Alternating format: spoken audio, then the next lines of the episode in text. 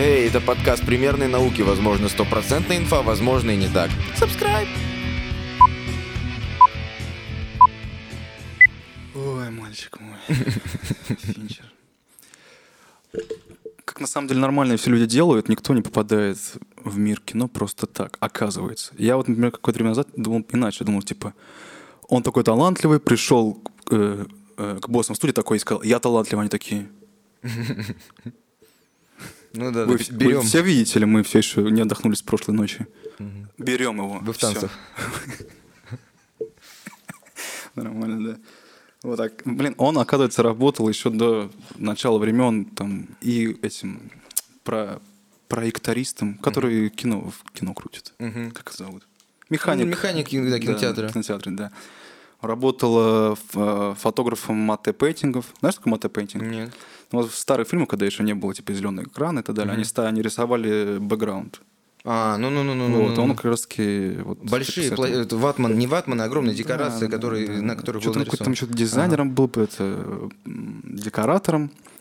И, как говорят, он жил в Сан-Франциско там в детстве на одной улице с Лукасом. Мгм. И он говорит, типа, я понимал, что мне надо...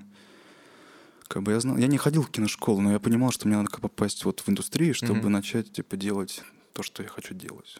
И цели у меня были довольно-таки эгоистичные. Типа, я думал только о том, что я хочу на самом деле. Вот, и, в- по-моему, в 19 лет он устроился в АЛМ с Лукасу. Мгм.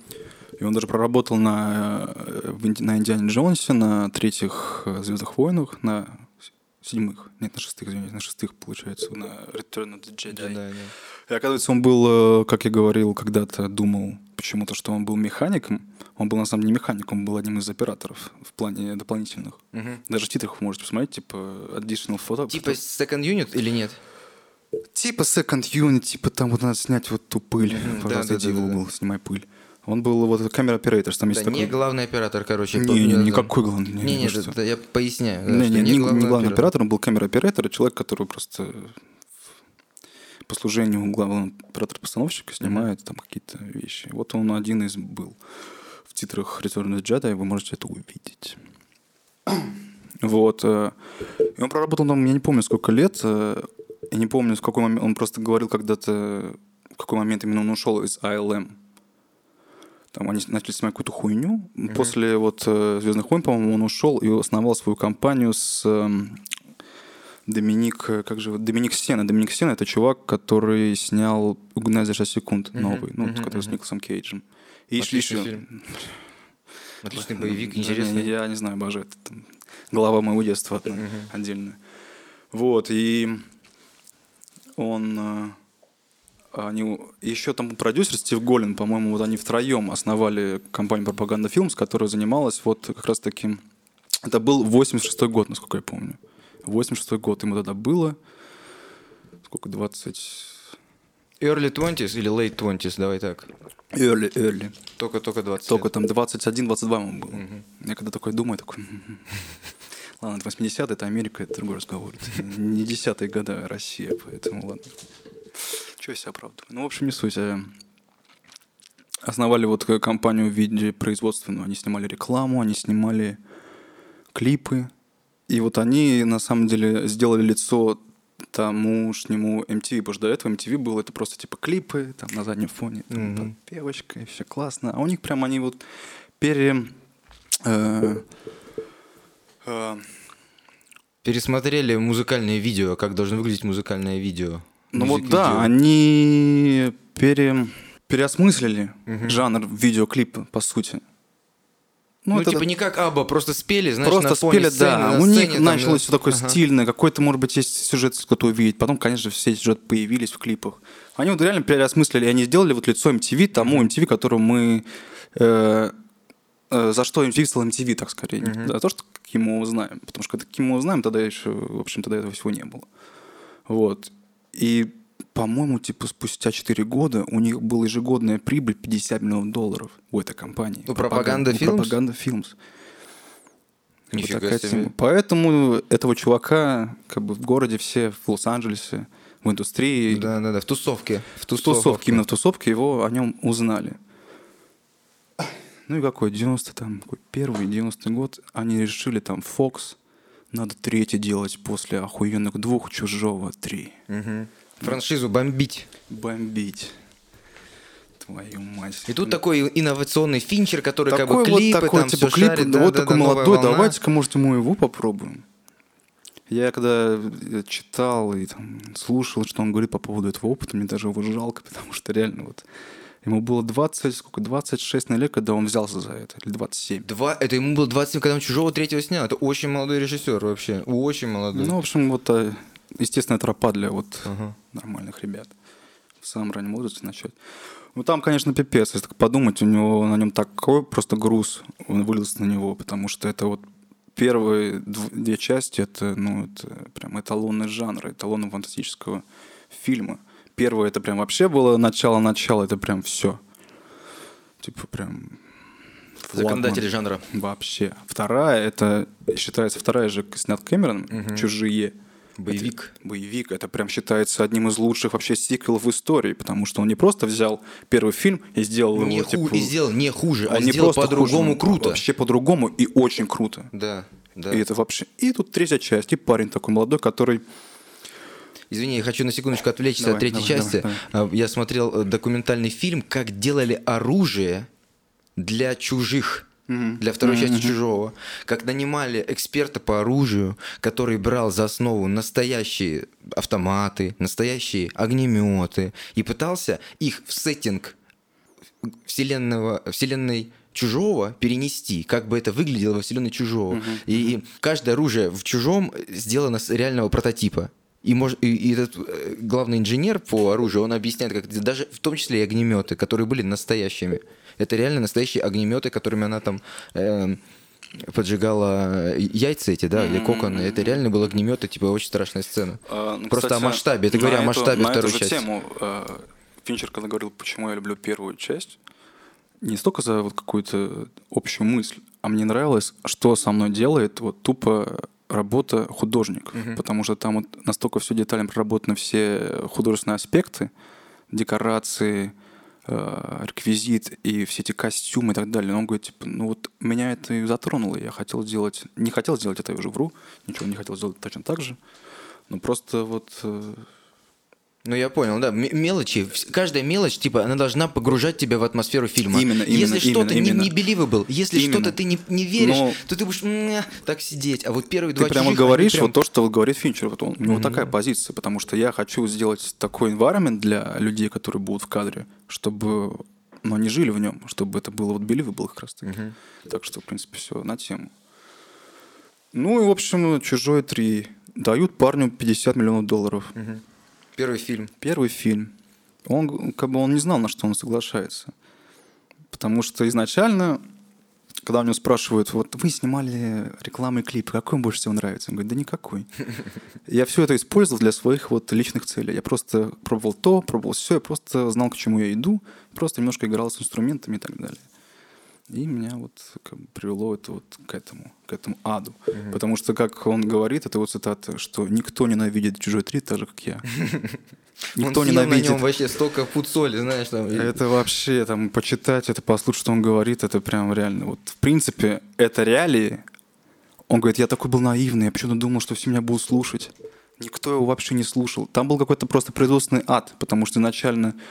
В общем, все, что он предлагал, в итоге отмевалось. Причем э, первоначальная встреча была такая, что как он потом он такое клевое сравнение привел, что мы, когда сели, мы согласились сделать такой, такой пиздатый такой чайный сервис, а в итоге мы пошли и начали делать какую-то пивную кружку. А, ну, вообще не то. Вообще не то. Ему как бы никто... Он тут вот эти все норм- ну, естественные вещи рассказывал, что если ты никто, не важно, что делал до этого, как один из боссов как раз таки студии во время какой-то там митинга говорил, этот чувак, он, прода- он продавец обуви, потому что он делал рекламу Найка.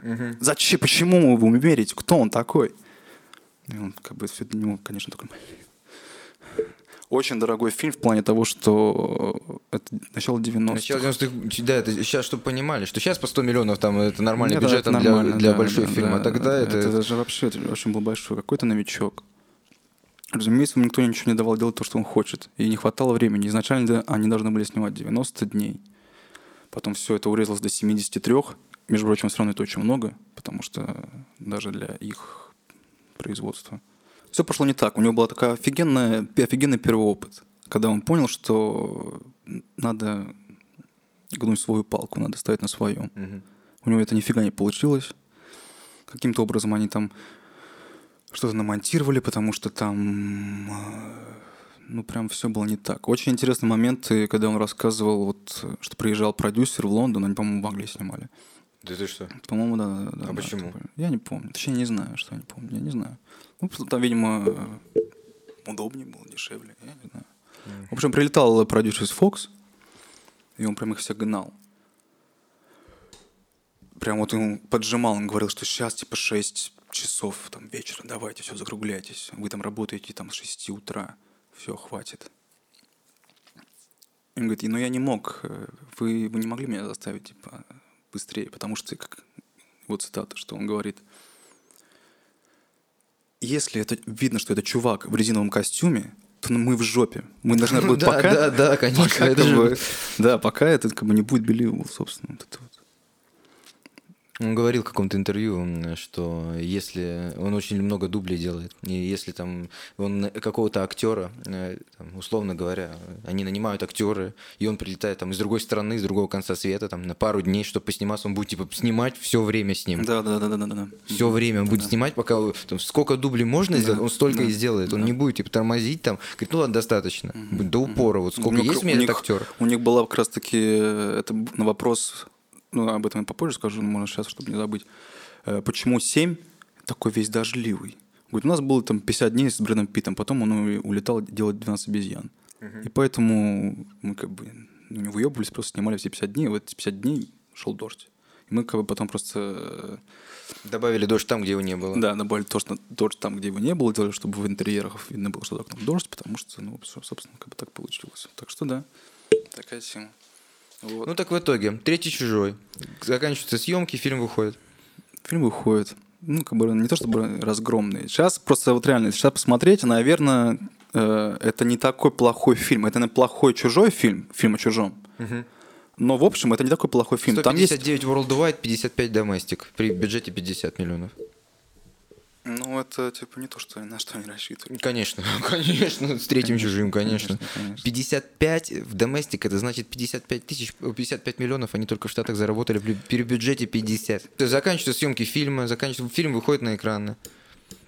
Собирает 159, 160 миллионов У Финчера worldwide. очень плохой, он прям э, очень плохой опыт удался с большой студией. 20 век Фокс, это 20 век Фокс, большая, большая студия,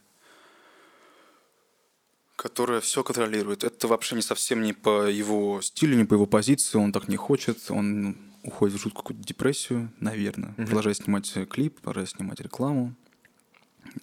И через какое-то время ему приходит сценарий Так. под названием «Семь». Мгм. Триллер. Триллер такой, какой-то кап бади муви Мгм. На бумаге. На бумаге.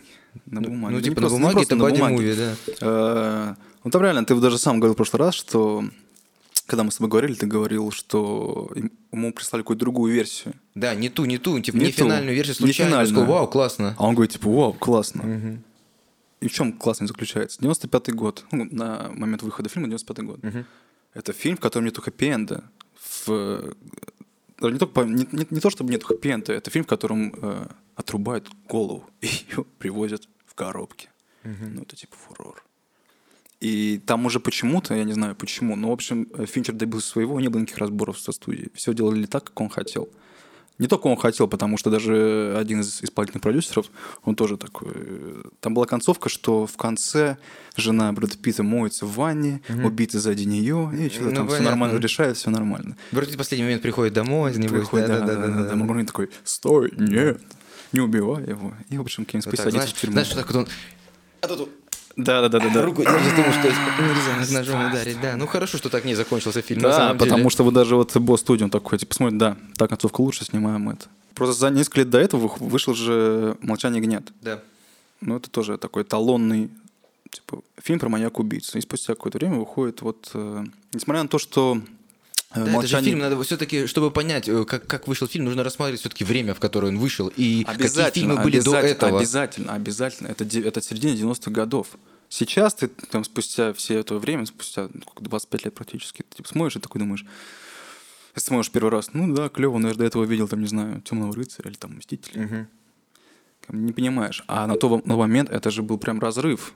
Разрыв — это прям переосмысление даже жанра в каком-то смысле, потому что если «Молчание ягнят» — это фильм э, про маньяк-убийцу, в котором происходят очень жестокие вещи, ж- жуткие вещи, но они, по сути, вне кадра происходят, то здесь тебе показывают убийцу, который... э, Там, там убийца убивает э, на основе семи грехов, смертных грехов. И ты видишь этого первую жертву, этого огромного, жирного, Ожирение, да, да. Э, облеванного в буквальном смысле чувака, который просто лицом в тарелку с чем-то, с макаронами. Ну, за пиздец. Был на тот момент. И люди как бы э, не то чтобы не были готовы к этому. Он просто всегда говорит, что я хочу, ну, не то чтобы... Я хочу, чтобы фильмы, они цепляли, чтобы они запоминались. Не просто тем, что «Ой, как здорово», Мгм. а чтобы они немножко шокировали, чтобы было все по-настоящему. Оставляли шрам, да. Сколько, как этот фильм прошелся? Как он нормально Он прошел? отлично прошелся. В этом вся суть. Почему у него потом не было никаких проблем. 33 миллиона стоил, Собрал 330 worldwide. Мгм. Ну, это после «Чужого» прям получше Это будет. не просто получше. Это, во-первых, реально фильм, который вот такой э, нестандартного, непривычного подхода к жанру. Потому что сначала это какой-то просто реально бодикап муви, потом это такой триллер, а потом это фильм ужасов, потому что в конце привозят... What's in the box? What's in the box? What's in the fucking box? Отлично, да. И Фильм зашел. фильм зашел. Соответственно, к Финчеру больше доверия. Он з- занимает позицию. Все поняли, что он талантливый Да, чувак, да, что он да, не да, просто хуй с горы. Реально у него есть и стиль. То есть э, «Семь» он снял полностью как захотел. Уже, уже не было Это такого не- давления это- со стороны такого студии. уже не было. Все. У него был, у него такая позиция, как я понял. Ни на какие уступки я не иду. Вы либо соглашаетесь с моим видением и идете со мной до конца, либо мы Я расходимся. фильм, да, просто. И, кстати, сейчас это реально очень чувствуется, потому что он очень давно ничего не делал, и все те анонсы э, о фильмах, которые запускает Финчер, всегда заканчиваются на том, что студия и Финчер разошлись э, там из-за каких-то креативных Разногласия. разногласиях именно. Вот. И вот это, видимо, пошло еще с того момента. И так и остается. Потому что он реально коммерческий режиссер, но который делает бескомпромиссные, нестандартные фильмы жанра. Жанровые фильмы. Так и остается по сей день. Помимо этого, они еще и стильные. Но этого мы дойдем. И деньги собирают. И деньги собирают, да. Не все, не так много, как э, каждый. Он не Спилберг. Но в любом случае, в общем, его касса всех его фильмов на данный момент стали, по-моему, полтора миллиарда. Это типа неплохо, но для его подхода, для его стиля, это типа, ну, кто так еще может? Даже Ридли Скотт так не может. Хотя, конечно, Ридли Скотт побольше снял, но Побольше фильмов ты имеешь в виду? побольше фильмов, да. Да и вообще, он, конечно, поопытнее будет, козла. После э, э, фильма «Семь», через два года он получает э, возможность снять фильм «Игра». Ну как, э, выходит фильм через два года после «Семи». Да, неправильно я выразился, да, неправильно ну, выразился. Это не важно, такая фигня. Да, получается игра. Такой, знаешь, такая игра со зрителем не как вот любит Нолан или ребята, там, которые любят твист, а вот реально, типа, где правда, а где неправда. Потому что по- попадает чувак, такой, это история не про современного такого э, Скруджа. Ага. Ну, Скруджа. Макдак, Скруджа Макдак ты имеешь в виду? Нет, есть же Скрудж, который вот... э, Ну, тут фольклор э, американский, я забыл, чей.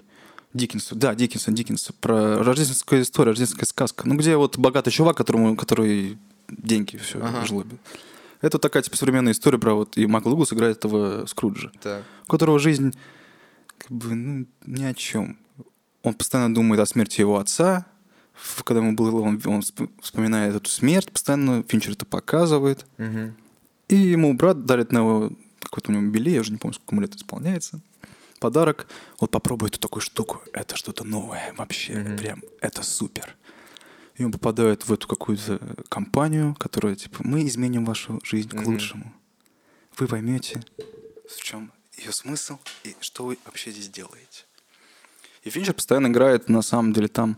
Вот он, э, как он говорил, что обычно, чтобы указать на какую-то деталь, ты должен крупным планом показать, что вот здесь вот э, чувак в такси, и ты крупным планом играешь, что он не может выйти и так далее. Мы пытались сделать так, чтобы это прям было вот POV именно вот героя Дугласа, Николаса Ван Ортона. Мгм. Вот все, по сути, типа вот общими кадрами. Когда он э, приносит куклу к себе домой, там нет такого, что они э,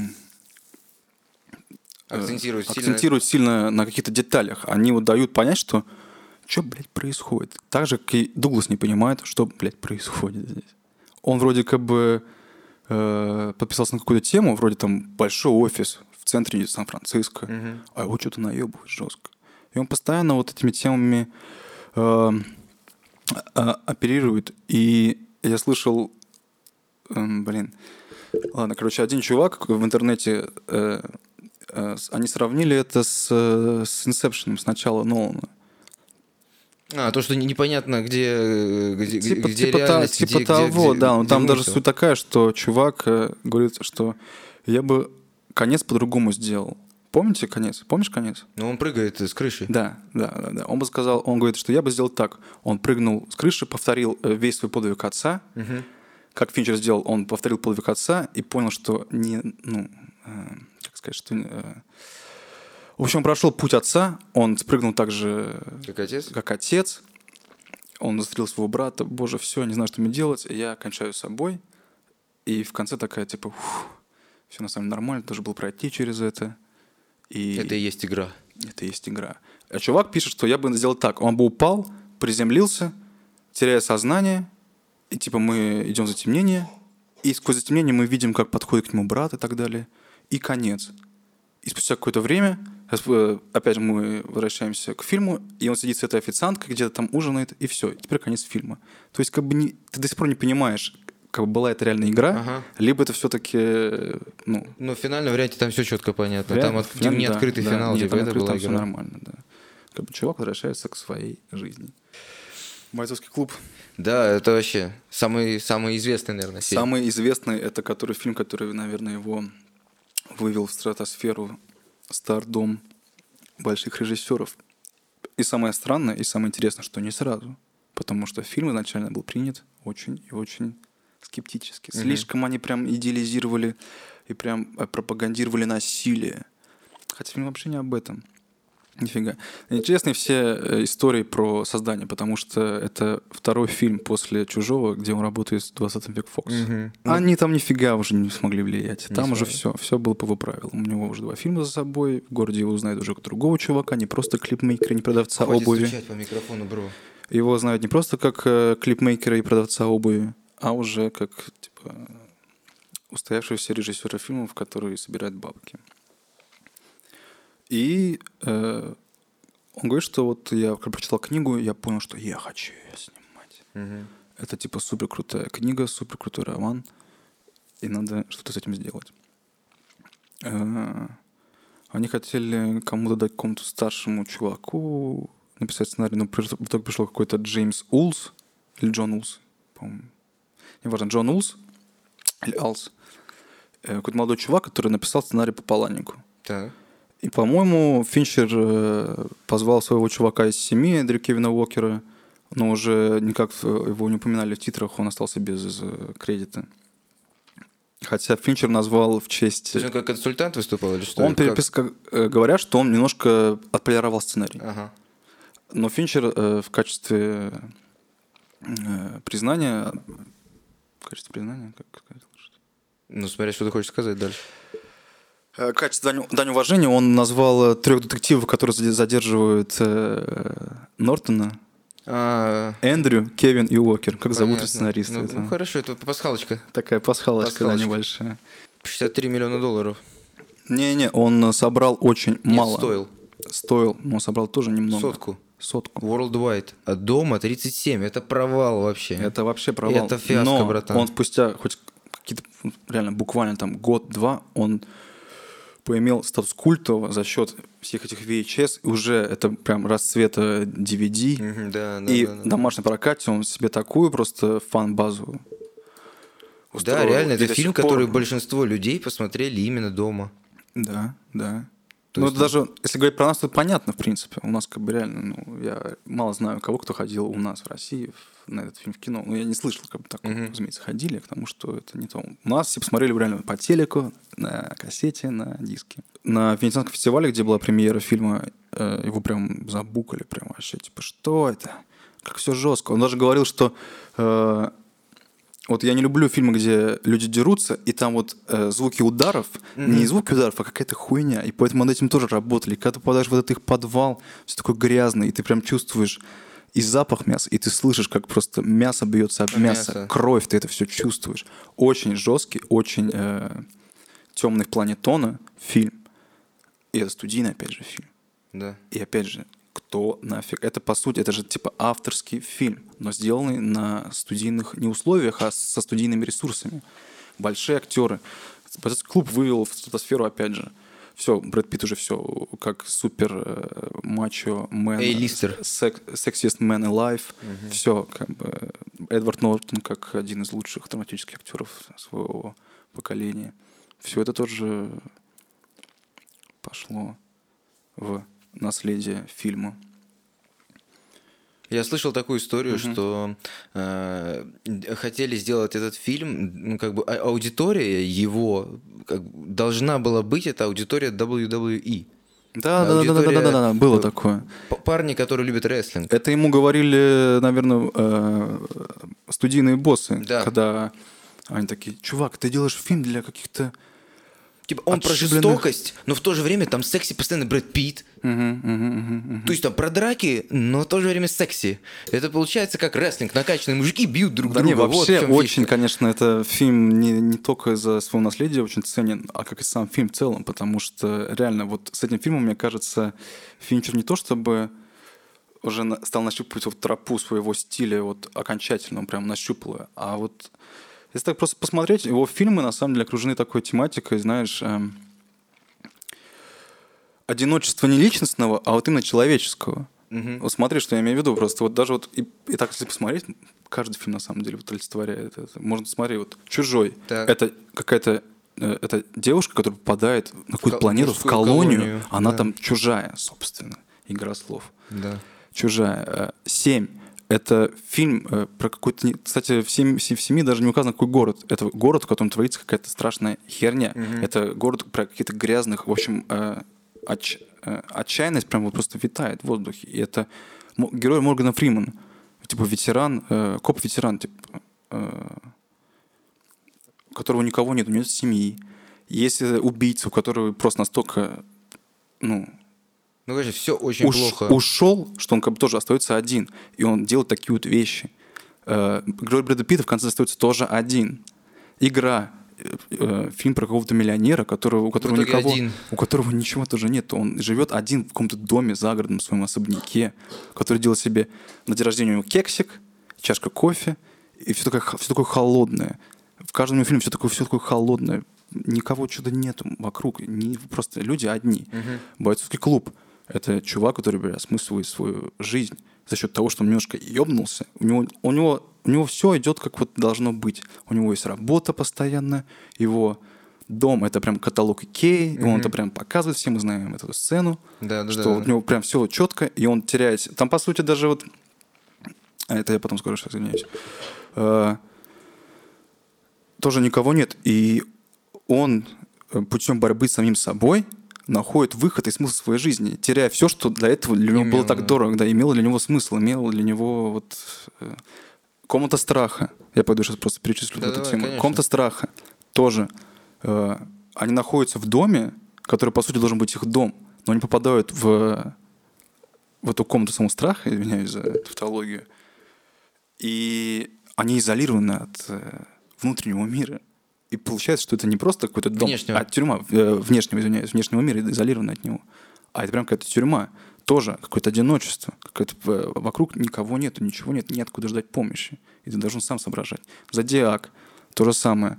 У чувака есть семья, карикатурщика, героя Джиллина Да. Холла. Но его ничего не волнует. Он хочет разгадать э, э, загадку, которую, по сути, он не должен разгадывать. Не его загадку. Не его загадку. Он просто озабочен. Вокруг тоже ничего нету. Пустой какой-то город. Его никто не понимает, его никто не поддерживает, никто не понимает. Да-да-да, когда вот такая приходит озабоченность. Руффало, он говорит, ты карикатурщик, куда ты лезешь? Ты же карикатурщик. Ты же не детектив, не коп. Да. Э, Бенджамин Баттон.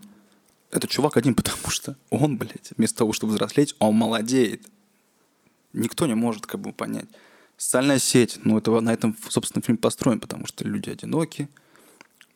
Ну да-да-да. Из-за этого он съезжает и делает то, что заставляет людей сближаться. Хотя сам он, по сути, остается одинок. Он, он в начале фильма одинок, он в конце фильма одинок. Э, Девушка только дракона. То же самое. Э, Чувих, которую все избегают. Так все. это Дэвид Финчер, э, почему у него так отражено это в творчестве? Что, он одинокий человек? Что, что Э, я не знаю, почему- он так отражает, вот, э, так просекается в его фильмах, эта сюжетная линия. Почему он так, вот это и одиночество среди всех, типа, почему оно так, что, что, что так вот цепануло? Может быть, может быть, он считает, что все мы такие, и в этом можно найти суть. Мгм. В этом реально можно найти смысл. Может, действительно так оно и есть. Это такая жесткая, но правда жизни. Что, по сути, мы все боремся со своими демонами, демонами сами. И мы остаемся с ними наедине. Мы с ними Да. рождаемся, мы с ними уходим. Грубо говоря, так. Ну, это так очень прям Примитивно сказано. примитивно тогда Мгм. поверхностно сказано. Может быть, поэтому. Может быть, так. И так реально во всех фильмах у него прослеживается. И то же самое и здесь. Э, Есть фраза в фильме, она есть и в книге, когда они заходят в автобус с Брэдом Питтом э, в бойцовском клубе. Есть клуб. э, сцена, где они заходят в автобус с Брэдом Питтом, едут, и Эдвард Нортон показывает на рекламу Келвина Кляйна и говорит, разве так должен выглядеть мужчина? На Так. что Тайлер отвечает, самосовершенствование – это анонизм, а вот саморазрушение и я помню, в каком-то интервью у Финчера спросили, вот эта фраза, вы с этим согласны? Он говорит, абсолютно. Но в книге немножко по-другому звучит фраза. Там говорится, что самосовершенствование – это анонизм, но, возможно, саморазрушение – в этом ответ. Мне кажется, Еще раз как? но саморазрушение – в этом ответ.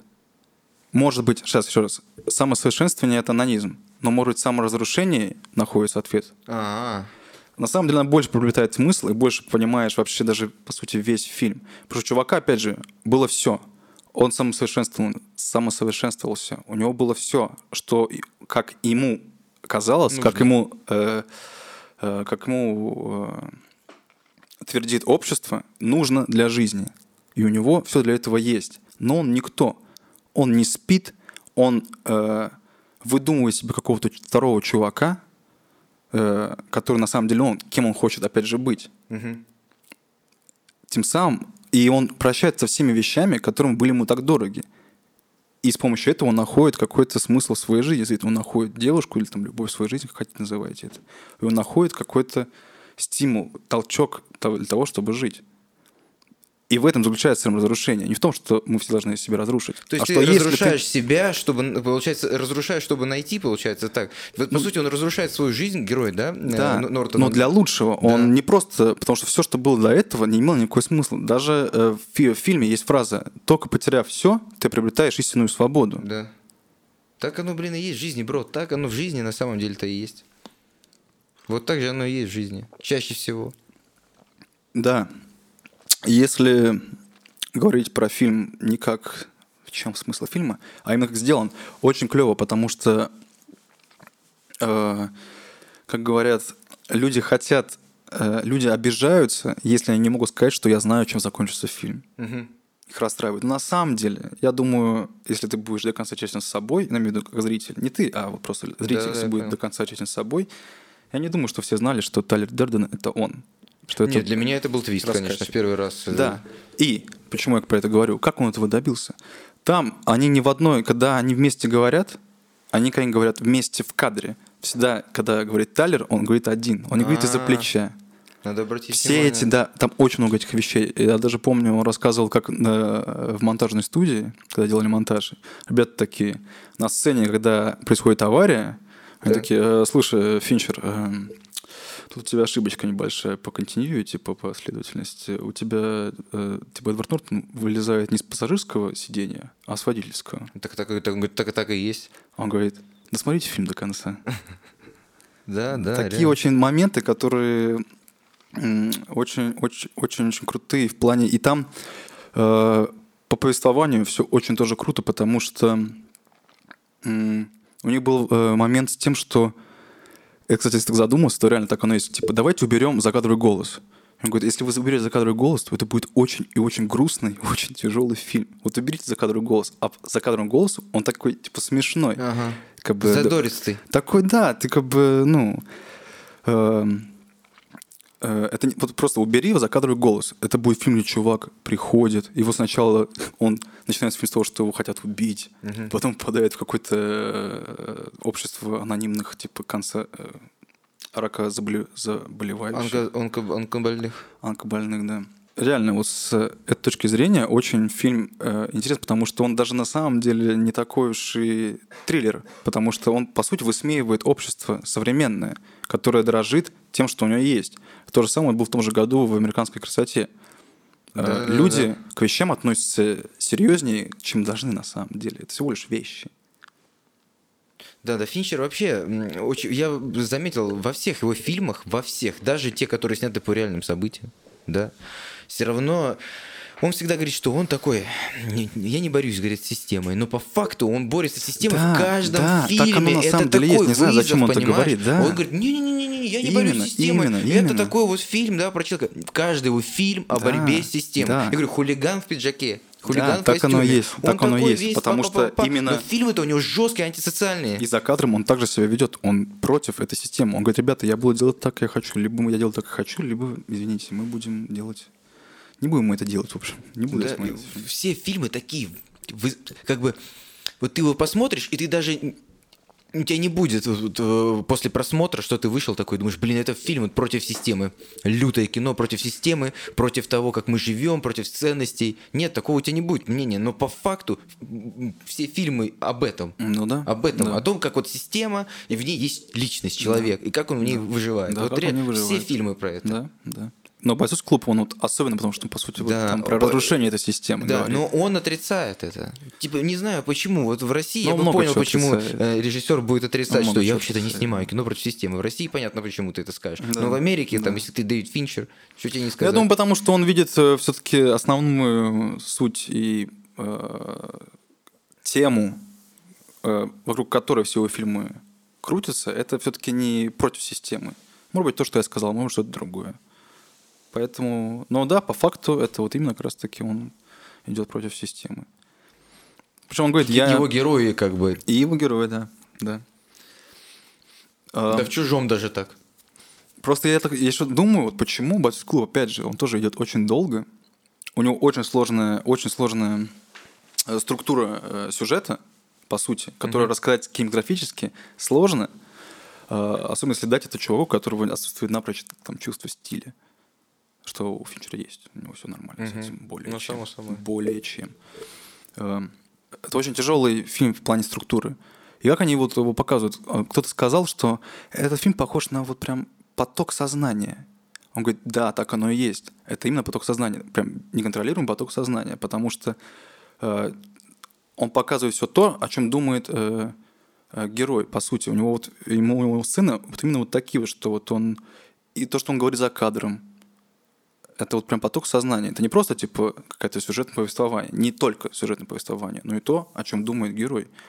И там вот эти все сцены, эм, в чем стилистика еще заключается фильм, в чем он еще уникален, вот использование этих технологий новых э, компьютерных, где он пролетает сквозь квартиру. Почему на самом деле, что вот этот пролет, что это вот камера, за счет кого играет, в какой сцене она, э, ну, в чем суть этой сцены? Он говорит, что вот э, там мы рассказываем, ему офицер говорит про как взорвалась твоя квартира. Так. По сути, мы могли просто взять, типа, и показать кадр э, этой э, плиты, и все взрывается. Нет, мы должны были стать газом. А, и газ тебя так пролетает сквозь стены. Это все сквозь стены, вот он заходит за Ну, это стиль, это стиль. супер стиль. И Вот то же это самое, и то же самое, и то же самое, это художественный прием, самое, и самое вот это тоже на ту же тему. Вот э, я подготавливал зрителя к тому, что вот он увидит вот так, что чувак находится сейчас на 40 этаже, и бах, он, э, и камера прыгает нафиг с 40 этажа в подвал, показывает эти э, фургончики с бомбой. Угу. Вот что вы сейчас будете видеть. Вы будете видеть, как чувак думает. Полет мысли.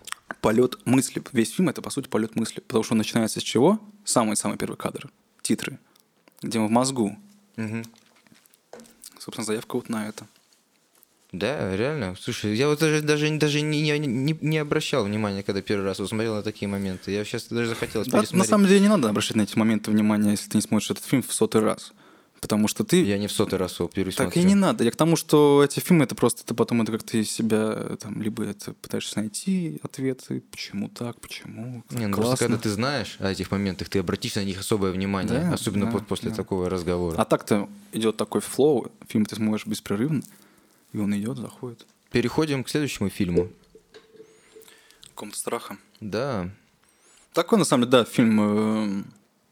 Не хочется сказать проходной, да, в отношении Финчера? Не проходной, нет. Вот эта вот игра, э, Комната страха, игра, они какие-то вот... Э, они не проходные, но они слабее в том плане, что после семи, вот особенно после семи, потому что, ну, начнем вот... Когда выходит игра, ты ожидаешь такого какого-то разрыва шаблонов, потому что там тебя разорвали. Ну да, ну да.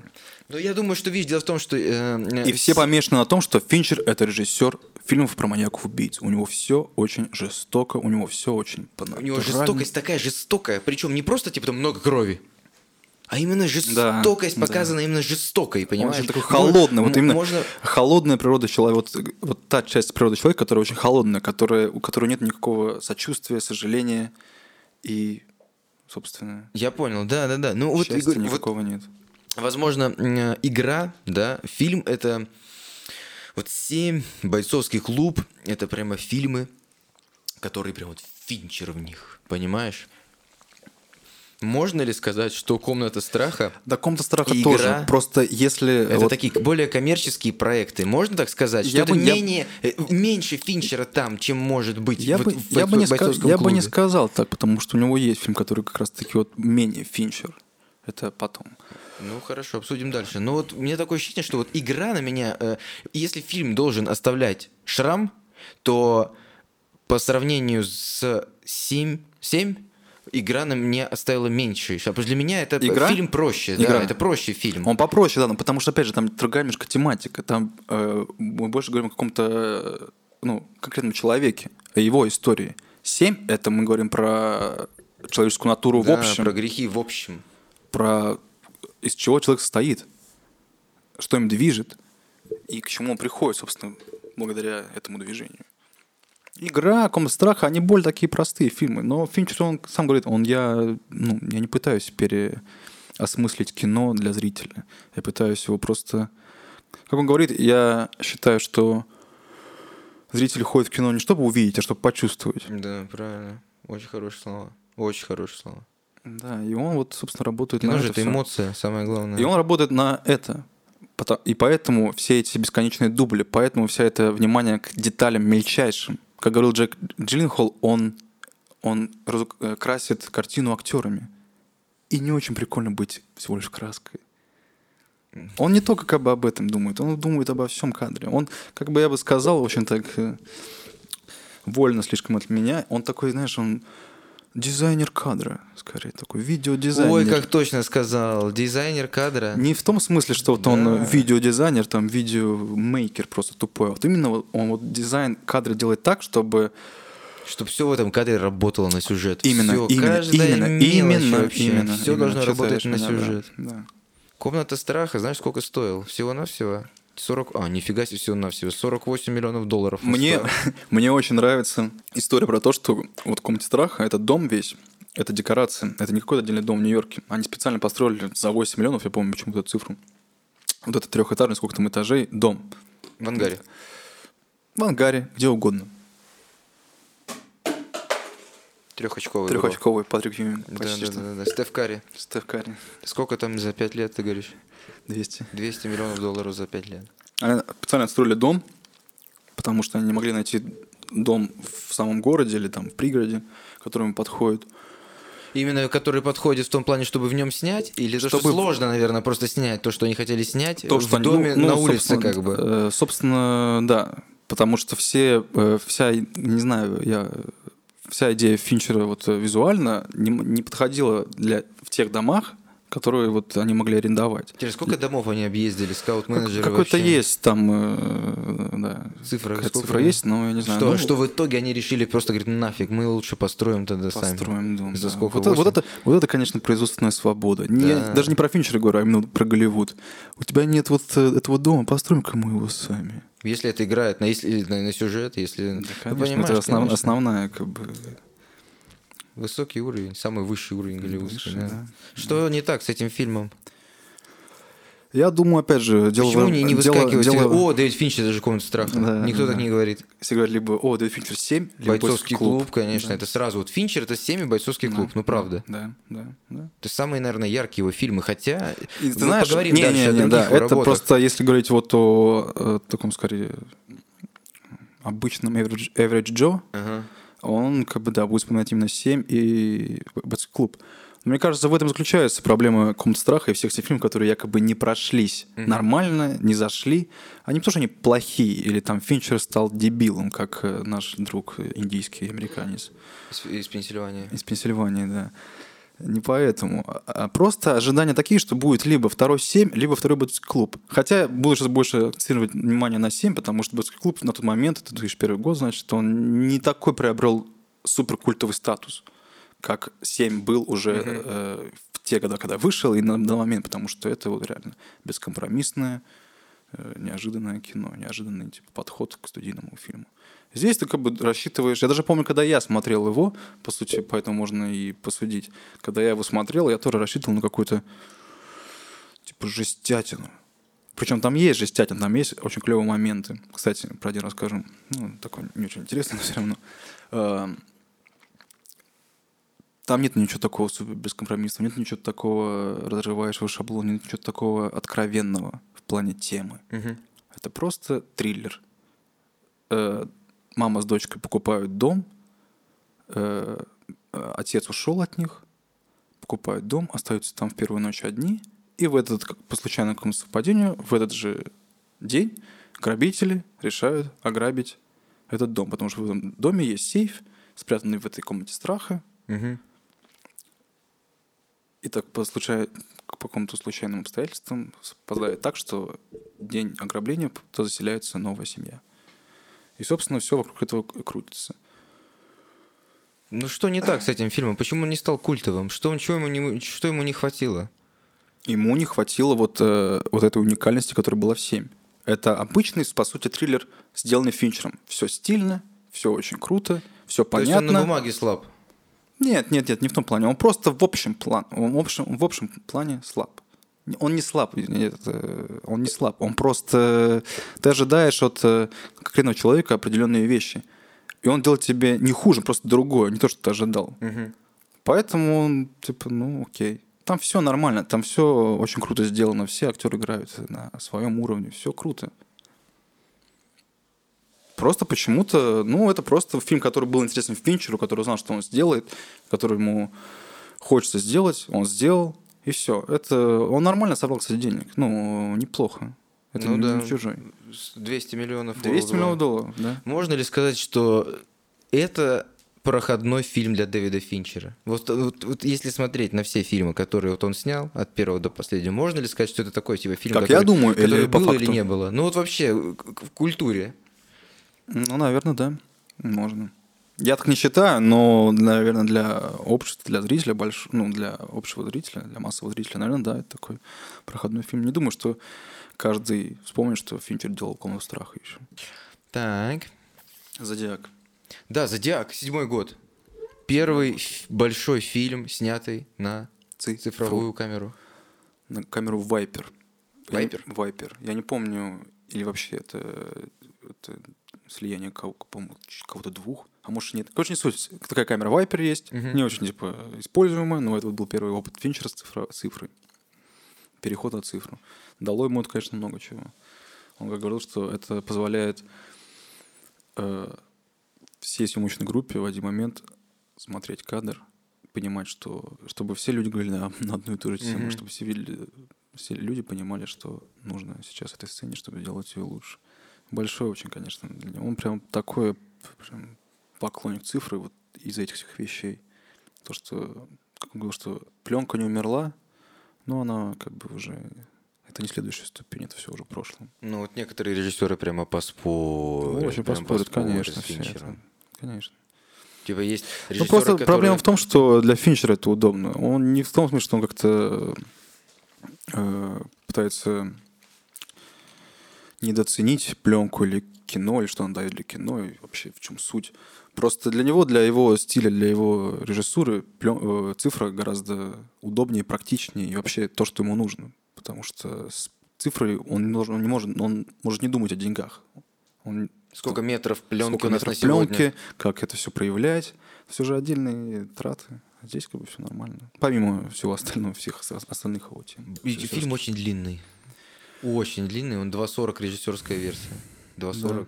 Ну, когда у тебя цифры, это не так, конечно, накладно. Да. Э, Но он говорил, что я усвоил свой урок, потому что 2.40, простите зрителей, это, конечно, много.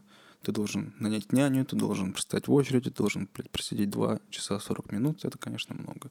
Но я думаю, он это имел в виду в том смысле, что он, по-моему, кстати, это говорил не после «Зодиака», а после как раз-таки «Майндхантера», после сериала Netflix. Mm-hmm. Он говорил не к тому, что то, что фильм идет 2.40, это его недостаток. А то, что как раз-таки, мне кажется, он говорил это плюс того, плюс, э, плюс сериалов. То, что ты можешь такую историю растянуть на, по часа, по, на часовые эпизоды, и зрителю будет как бы удобнее смотреть. Поэтому, мне кажется, всю эту фразу не надо э, представлять к тому, что он думает, что Диак очень долгий, я усвоил урок, что не надо делать такие долгие фильмы. Угу. Это, это не следствие, короче. Вообще это нифига не следствие, потому что девушка с татуировкой дракона идет столько, Girl идет столько, и даже Бенджамин Баттон сам идет как бы столько. В общем, не суть. А Зодиак, я считаю, лучший фильм э, Финчера как режиссера, как кинематографиста, э, как автора, скорее даже. Потому что это самый его некоммерческий фильм. Там нет никаких наживок для массы по сравнению с тем, что он сделал по сравнению с фильмом, который вышел спустя год после «Зодиака», это Бенджамин Баттон. Угу. Это очень детализ... детализированное прям вот э, расследование не только героев, но вот именно как кинематографист он прям расследовал детально всю вот эту историю Зодиака, да, это реальная крутилась. история же, это же реальная история. Помимо да. того, что это реальная история, он реально, я слышал, что он не пользовался, это э, сценарий написали на основе двух книг. Одна из книг это как раз-таки книга, которую э, человек, которого играет Джиллин Холл этого карикатуриста, угу. Зодиака. Да, в котором фильме, да, в он, котором он, фильме решает написать. Он не, он не вставлял никакие факты из этой книги, если они не были никак э, проверены там полицией, и, в общем, не было каких-нибудь э, ну, доказательств, ну, что... Вот, только на фактах. Э, только на фактах. Причем, я даже слышал такую тему, что в фильме есть э, какие-то моменты в расследовании, которые даже полиция в то время не обнаружила. И даже якобы что-то пролил какой-то свет на какие-то из этих э, деталей. Вот фактов. опять же, э, говоря о полиции, об этом фильме, хочу сказать такую вещь, что э, я смотрел какие-то документальные кадры с фильма «Зодиак», и там Финчер о них говорит. И там есть сцены, где вот произошло убийство первое, и там ФБР, копы решают э, это карту местности, где мы будем его искать, и там типа 10 копов стоят у карты, и тут 5 копов приезжают. И Финчер сказал, что, конечно, в реальной жизни это было там 2 копа, на самом деле, 3 копа. И таким образом он хотел немножко подстебнуть систему, что прямо вот на самом деле это все не так было, но я покажу, что их было дофига, что это было прям важно. И после этого он утверждает, что он не против системы. То у него в каждой мелочи вот это вот как бы вот это Я вот думаю, просто он не хочет, чтобы это был акцент его фильма, потому что на самом деле так акцент... что же он признается фильма... тогда в этом, в интервью во всяких? Он получается, что. Ну... Потому что, мне кажется, для него это не важно. Он просто знает, э, на что клюнут, может быть. Это все хитро хитрота умного режиссера. Он ага. просто знает, как бы, на что будут обращать внимание. Я не думаю, что это реально его прям «я хочу быть против системы, я опять буду против системы». Не-не-не, я, я так и не говорю. Я так и не, я так и не говорил. Я говорю, что мне кажется, mm-hmm. что как бы он не позиционирует себя как борца с системой. Но если внимательно посмотреть его работы, то угу. в каждой из них мы увидим то, что он над этой системой смеется. Некоторые... А, кстати, да, это на самом деле я не в интервью видел, я вспомнил. И это он в э, э Зодиак с, с комментариями режиссера mm-hmm. говорит. Это он mm-hmm. в этой сцене там показывает. Это сцена, где копны с этой, этой карты. Это не интервью был. То есть, по факту... Э, он же все равно это, ну, признается в этом и говорит и акцентирует на этом внимание. Естественно, он не такой, типа, да, я борец с системой, и поэтому каждая моя сцена будет направлена на то, что вот все так плохо, что копов на самом деле два. разумеется, он знает, почему так сделано и ради чего, на основе чего. Потому что все, ну, явно у него все не просто так. Это- Зодиак 2.40 идет, и Зодиак. для меня его было немножко сложно посмотреть, потому что для меня фильмы на реальных событиях, я когда слышу, что фильм основан на реальных событиях, для меня это немножечко сразу такой оп, возможно, будут в драматургии дыры. Объясню сразу почему, коротко, чтобы ты понимал, что я имею в виду. А, Когда в фильме есть э, какой-то герой, у которого, например, есть, условно говоря, дети или жена, или отношения там, не знаю, собака, но на сюжет это никак не играет. Ну, нету ни- никак, ну, как сказать, вот ружье на стене, которое не стреляет. И когда это фильм, Ты сценарий- суешь это для того, потому что это так было. Не Потому, потому, что, что, это для так сюжета. было, да, да, да, да. И поэтому для меня у Финчера немножко было, поскольку фильм очень э, порванный по времени. Там большая часть фильма происходит в одном году, потом меньшая часть там, через пять лет, потом опять большая часть фильма, которая через 10 лет происходит. И он так рваный для меня получился, и мне было немножко его тяжело посмотреть. Поэтому.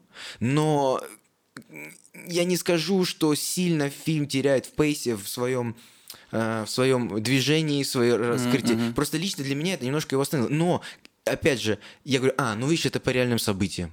Я вот для себя говорю, а, ну это видишь по реальным событиям, поэтому нельзя было, ну, нельзя было это сделать, чтобы эти сюжеты произошли не через 10 лет, а там через два года. Нельзя было, что убийцу нашли через два года, там условно говоря, потому что это через 10 лет произошло. И Финчер, э, как бы, он, видя структуру, скелет этого сценария, вынужден был лавировать, чтобы это смотрелось все цельно. Я просто, мне кажется, что вот э, там нету таких моментов, которые вот э, я это ставлю, потому что это было на реальных событиях. Там же нет такого момента, не знаю, там, главный герой бросил курить, он показал этот момент, и все, потому что так оно было. Мне кажется, влияют моменты, вот, которые, вот, как ты говоришь, вот их вставили из-за того, что это факт, они на самом деле влияют на сюжет. Потому что даже если говорить про детей, про семью, мы знаем, что чувак, как я ранее говорил до этого, что он типа одинок, но у него уже есть семья, Да. но все-таки что-то он в его- голове-то одинокий. Да, он его как бы у него есть пустота все равно, есть незаполненность в его жизни, поэтому он, Вот это как он раз-таки заполняет это- вот этим супер каким-то Увлеченностью в это. увлеченностью просто какой-то прям в, в это дело, которое он даже не полицейский, он просто корректурист, ему помогает полицейским. Поэтому я думаю, не знаю, мне фильм смотрится вот э, с каждым разом, я прям в него погружаюсь, и для меня это такое погружение, и как раз таки, почему я считаю, что это лучший фильм его, потому что вот он как раз таки работает, Финчер работает в этом фильме как раз таки на погружение полное. И, кстати говоря, вот про... Он же мастер террора. Финчер — это мастер террора. Он как раз-таки умеет, э, в принципе, в какой-то обыденной ситуации заставить зрителя чувствовать себя некомфортно. Может, поэтому какая-нибудь игра или какая-нибудь комната страха, хотя там все это присутствует, не так работает, потому что там нету э, того террора, который есть в семье. Да. Есть, э, нету террора, который есть в бойцовском клубе, где просто происходит какая-то ебаная, блядь, потасовщина в каждом, блядь, кадре. Кто-то кому-то разбивает лица. Вот. И здесь, мне кажется, он прям достигает такого апогея, что реально в сценах, в которых, по сути, э, нету э, какого-то экшена в плане... Я не хочу сказать, что там нет динамики, там динамика огромная между просто персонажами, между их химией. Э, Их химия, точнее, создает эту динамику. Там просто нет такого экшена. Вот, вот сцена, которая, я помню, даже меня настолько пробила чисто из-за своей кине- кинематографической красоты, это вот тупо, когда э, Зодиак ловит девушку, которая ловит машину, э, сажает девушку в машину, Каждый раз вспоминаю эту сцену. я не могу. А настолько просто... Он настолько вот реально создает чувство какого-то просто супер отчаяния, и, вот, приближения смерти. Вот они едут, что-то о чем-то говорят, и он говорит, сейчас я выброшу твоего ребенка из машины и дальше убью тебя. Да, так? Нет, Так. перед тем, как я убью тебя, я вышвырну твоего ребенка в Вот, окно. вот, спасибо, да, вот. Жесть. Жесть. И он просто делает затемнение, кат, и следующее из затемнения мы слышим ее крик. Я просто, я, я был просто вне себя от просто какого-то удовлетворения жуткого. Просто мне было так просто... Это супер. Орет женщина. Причем насилие не было показано, было ничего, сказано. только ничего, сказано только было. сказано. Это насколько он э, делает атмосферу настолько жуткой, что тебе не нужно видеть, как он кого-то там выбрасывает или что. Но в то же время в этом же мы фильме мы видим люто лютейшую, лютейшую. сцену Опять же, опять же, э, озера. опять же, атмосфера какого-то полного пиздеца. Получается, что эта сцена, которая начинается так безобидно, заканчивается... Настолько безумно. Какой там контраст? Голубое небо, озеро, или разве что птички не поют, я не знаю. Ну да. Просто пара собралась на пикник. И просто этот э, какой-то райский, э, безмятежный, просто супер э, э, личный момент портит маньяк-убийца. А как он крипово подходит. Крипово подходит. Средь белого дня никого вокруг нет, и всем, и мы это знаем, потому что мы не слышим ни птиц, чисто озеро, ветер колышет эти колоски, mm все так прям супер, прям благодать. И приходит чувак, все вроде так нормально, он такой вроде просто хочет денег их. Что ты хочешь, вот тебе деньги, вот сейчас ты свяжешь ее, потом свяжешь себя, и сцена, Да, когда он сцена убивает жестокая, их, жестокая. это такая жесть. И вы говорите мне про семьи, вы говорите мне про бойцовский клуб, что там прям настолько они идеализируют. Это очень... э, жест- Эту сцену даже жестокость. неприятно смотреть. Она настолько, смотреть. она настолько реально вызывает дискомфорт за счет всех вот этих приемов, этого контраста, этого нагнетания, наг- нагнетания атмосферы вот этой просто сейчас будет пиздец. Он просто показывает, как чувак хуячит в спину ножом, ножом, ножом, ребята. Им очень-очень больно. Реально, сколько раз мы видели в кино, где кто-то кого-то убивает ножом? Да, миллион. да. Но эта сцена реально А оставляет тут- шрам. А тут прям вот, э, э, э, где все работает прям вот в унисон, все элементы, они прям э, собраны воедино, они создают такой вот именно эффект какого-то вот полного пиздеца. Фильм «Зодиак», в общем, да, он очень неторопливый в том плане, что он не очень будет смотреться какому-то обычному зрителю, который привык к такому быстрому, э, Нарративу. такому По- повествов- повествованию, да. такому быстрому, четкому, ничего лишнего. В «Зодиаке» нету ни одной лишней сцены. Просто он рассказывает тебе, даже не то чтобы рассказывает, он вместе с тобой расследует историю детально, как и герои фильма. Но у него получилось, И реально. не без, э, как бы это сказать, даже по-другому скажу. И это сделано настолько мастерски. Вот реально, с этой цифрой Финчер просто сделал то, что он всегда хотел. Хотя есть одна такая тема, что он говорит, что даже в самом лучшем случае, это он говорит про, про общую свою, в общем свою работу, про вот эти все, э, вот эту озабоченность э, снимать много дублей, что даже в лучшем случае ты получаешь 60% из того, что хотел. Я говорил это совсем недавно, там, несколько лет назад. А ты- ну, тогда считает, что и в «Зодиаке»? Я не понял еще раз, что... В общем, про вот свою вот эту э, подход к сниманию фильмов, то, что много дублей, то, что он так трепетно относится к каждой детали, А, то, что у него все так равно, вы- даже выверено. после этого... После получается- этого, А, да, и он настолько понял. трепетно относится вот к своему видению, что все равно он, он остается доволен, но все равно как-то вот он хотел как-то, может быть, по-другому. Дальше вот мне кажется, вот сейчас ты можешь со мной не согласиться, но у меня такое ощущение, что вот следующие все фильмы это уже проектные фильмы, на которых его просто позвали и он согласился.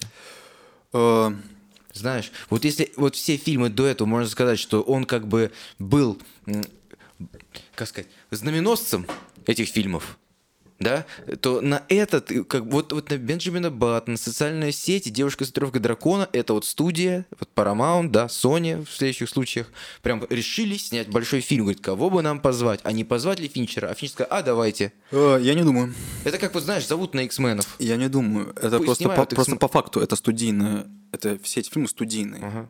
Все эти фильмы студийные. Потому что э, большие э, э, студийные фильмы, которые рассчитаны на большого массового зрителя. И все. Он там не потому, что вот его позвали. Он там потому, что он знал, что он сможет эти фильмы рассказать так, как, наверное, лучше всего стоило бы рассказать. Ну, в идеальном случае для нас, Хорошо. которые уже посмотрели этот фильм. История Бенджамина Баттона. Э, Это самый его реально слабый фильм, потому что там реально очень такой он коммерческий в плане всего. Там весь Финчер остается, но там уже нету... э, Изюма. Не то чтобы даже изюма. Ну, это так немножко цинично звучит, но просто фильм, который сделан для массы, чтобы растопить их сердца. Хотя он все равно мрачный, на самом деле. Он тоже холодный, он не без этого, несмотря на то, что он весь теплый, в плане в теплом свете и так далее. Нет, все равно в нем лишена какая-то либо жестокость, присущая Финчеру. Даже в следующем фильме там есть все это вот э, меланхолия. Здесь просто история такая... Добрая история, которую твоя мама посмотрит и скажет, ой, а хороший фильм, да? И, Типа того. Типа, если там в конце не будет написано Дэвид Финчер, то этот фильм не проиграет. В том плане, что... Не, не- ой, неправильно выразился, неправильно выразился. Если бы, ну, как сказать, не написали, что это Дэвид Финчер там, в титрах, Ну то, да. может быть, бы и никто это, не сказал. Это, это такой большой проект, который двигался по студиям. Это Оскар Байт. который, который, он именно, это, это именно Оскар Бейт. Он именно двигался, он шел э, сквозь руки студий, студий очень долгое время. Он был очень долго, долго находился в разработке перед тем, как приступить к съемкам. Мгм. Не с Финчерами вообще. Давно написали сценарий. Это же по Фиджеральду, по какому-то Да. маленькому рассказу. Вот, давно написали сценарий, переписывали его. В общем, очень сложно было п- просто поднять с колена этот проект. Ну и получилось так, что просто его Финчер снял. Есть какая-то предыстория, я просто честно не помню. В целом, в общем, ну он реально вот из всех, я даже чужой, наверное, не поставлю ниже него. Ну это самый такой... Я его смотрю с удовольствием. Типа фильм. Дэвид- 150 миллионов долларов он стоил. Что? Это очень дорогой, он очень большой. Это именно большой студийный фильм. это же драма. Ты смотрел его? Да, смотрел, но это же драма. Типа, что может быть 150 миллионов? Там очень, э, там очень много задействовано.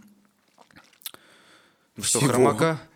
Нет, да, да, во-первых, технологии, технологии были очень такие, ну, ин- инновационные моменты, когда 333 они заработали. с motion capture работали, то, Мгм. что они вот Брэд Питта сували на какого-то маленького, маленького ст- старичка там какого-то нашли. Очень много, нет, это большой производственный фильм, там очень много больших производственных дорогих моментов. От декораций до, до костюмов, до количества людей в кадре, до Ну, в итоге это классический Оскар Байт. Получается. Ну, получается, просто Ну, который я просто не сделал очень Финчер. люблю так характеризи- характери- характеризировать фильмы, да, которые сделал Финчер. Он не, он, не, он не становится от этого плохим, он не становится от этого дешевле. Хотя, Не, по дешевле не сути, это реально просто коммерческий очень фильм, который сделал просто Финчер. Там есть много Финчера, просто там нету той... э, То, ради чего Финчер Финчер там нету. да, то есть нет вот этого все без, э, бескомпромиссности, этой просто... Жестокости, террора, ну, борьбы с жестокости, системой. Ну, да. Ну да. Что приводит нас к следующему фильму, большому коммерческому фильму «Социальная сеть». Да, да. Но он не выглядит как какой-то коммерческий фильм. Там есть очень, там тема, все понятно, да, но в общем и целом же он не выглядит как коммерческий фильм. Это просто это фильм, где все пиздят два часа. Ну, чем же хорош этот так но фильм? почему-то, почему-то, я не знаю почему, но он настолько мне лично дорог, и я настолько его люблю. Это реально мой любимый фильм Финчера среди всех. Тупо из-за того, что он себя представляет, в общем, но как он работает. Я не знаю, в нем динамики, которые вот, не знаю, более, больше присущие каким-то вот экшн-фильмам, больше, чем в той драме, которой он является. Почему-то вот этот разрыв между сценами, он отсутствует. Там все заполнено. Не только диалогами, а вот именно Финчером. Только Финчер мог сделать из этого фильма тот фильм, который он получился. Только Финчер мог сделать из социальной сети, несмотря на то, что там прекраснейший эталонный сценарий по качеству и по всему остальному. Почему-то он смотрится вот, вот так, безостановочно. Хотя должен, это процедуральная драма. Да, там в- это процедуральная драма, которая построена в основном на восьмерках. И сказать, что просто какие-то стильные восьмерки, маловато. Почему-то этот фильм ценен до сих пор. Его до сих пор называют одним из лучших э, фильмов вот последних 10 лет. Ну, о, От надо отметить его списков. еще как бы культурные, культурное значение этого фильма. Культурное значение, ты знаешь, вот я вот думаю, вот представить, например, вот если бы этот фильм снял э, кто-то, кто больше бы развернул тему Фейсбука именно. Вот по сути же фильм не о Фейсбуке, и не- даже не совсем о том, как он создавался. Он именно вот об этих людях. Этот фильм о человеческих пороках и о человеческих вот э, э, каких-то э, Да пороках, ты правильно сказал? но по сути, да, по сути ничего не добавишь. О человеческом одиночестве, которое вот, вот о человеческом пиздеце, когда человек настолько сильно подавлен э, каким-то происшествием жизни, что начинает делать какую-то полную херню, которая в итоге становится многомиллиардной, блядь, бизнес-идеей. Самый молодой миллиардер, да, вроде Марк Да, Цукерберг? да, да, да, да. На тот момент он был самый, самый молодой миллиардер. А Марк Цукерберг был на тот момент. Это э, показывает, насколько реально вот из э, вот этих пороков рождается вот успех, который, по сути, возвращаясь к той теме, которая говорила, то, что он расследует какое-то вот одиночество человеческое, э, идеи становятся вот такими большими, но человека никак не не дополняет. Марк Цукерберг в начале фильма один, в конце фильма он также один и ищет эту близость с кем-то. Я не знаю, настолько саундтрек в этом фильме, он вот настолько как-то, как же это, он прям передает э, настроение поколения, которое, э, которое, о котором раска... идет речь в фильме. Вот вы э, пересмотрите, послушайте, просто ты говорил, по-моему, мне, что ты как-то даже не, не вспомнишь ни одну как бы, мелодию. Я обожаю этот саундтрек. Я так даже говорю, если бы не по моей жизни снимался фильм, а вот в смысле вот у моей, у моей жизни вот такой вот саундтрек. А, у твоей истории. да. Ну вот как бы вот, вот типа того, не прям то, что... Ну вот, вот он настолько... в тему. Он не просто, знаешь, тему, его мог написать кто-либо угодно, но вот он именно нанял э, двух чуваков из Nine Inch Nails, э, солиста, создателя и еще вот mm Атикус Рос тоже в Nine Inch- Nails играл, вот которые реально вот передают вот дух э, и мышление в, в плане вот темпа музыки, саундтрека, именно через этих чуваков. Вот он нанимает их, они делают работу впервые в кино, они делают саундтрек, они получают за него Оскар. И до сих пор это остается вот э, одним из таких эталонных саундтреков, потому что это не про... этот саундтрек живет отдельно от фильма. Даже не совсем так, э, по-другому скажу, извиняюсь. Отдельно от фильма. Это вот именно саундтрек, один из тех случаев, когда саундтрек не, не просто можно слушать отдельно, а он именно дополняет фильм, он является его частью. Потому что он именно задает тон. Это не просто... Там очень много электронной музыки. Не, электронная музыка как бы была давно. И Blade Runner это весь электронная музыка, и не только. Я понял, а, какой, а чё, о какой электронной музыке ты говоришь? Да, а вот именно электронной музыки поколения X, скажем так. То есть, если я правильно понял, социальная сеть тебе нравится, потому что это та история, которая сделана... им- Ну, давай, скажи ты. Мне вот именно нравится э, этот фильм не из-за того, что история или что он пытается сказать, а именно вот как он рассказывает эту историю, как она вот поставлена, как это сделано. Потому что, по сути, ну, ну, говорю, вот я не знаю, меня настолько э, такие вот эмоции мне доставляет, такой какой-то, не знаю, тестостерон разгоняется просто, когда я смотрю фильм, потому что, я не знаю, ну, настолько он прям вот динамичный, вот прям вот в, во все кинематографичном смысле этого слова. Дело не то, что, понимаешь,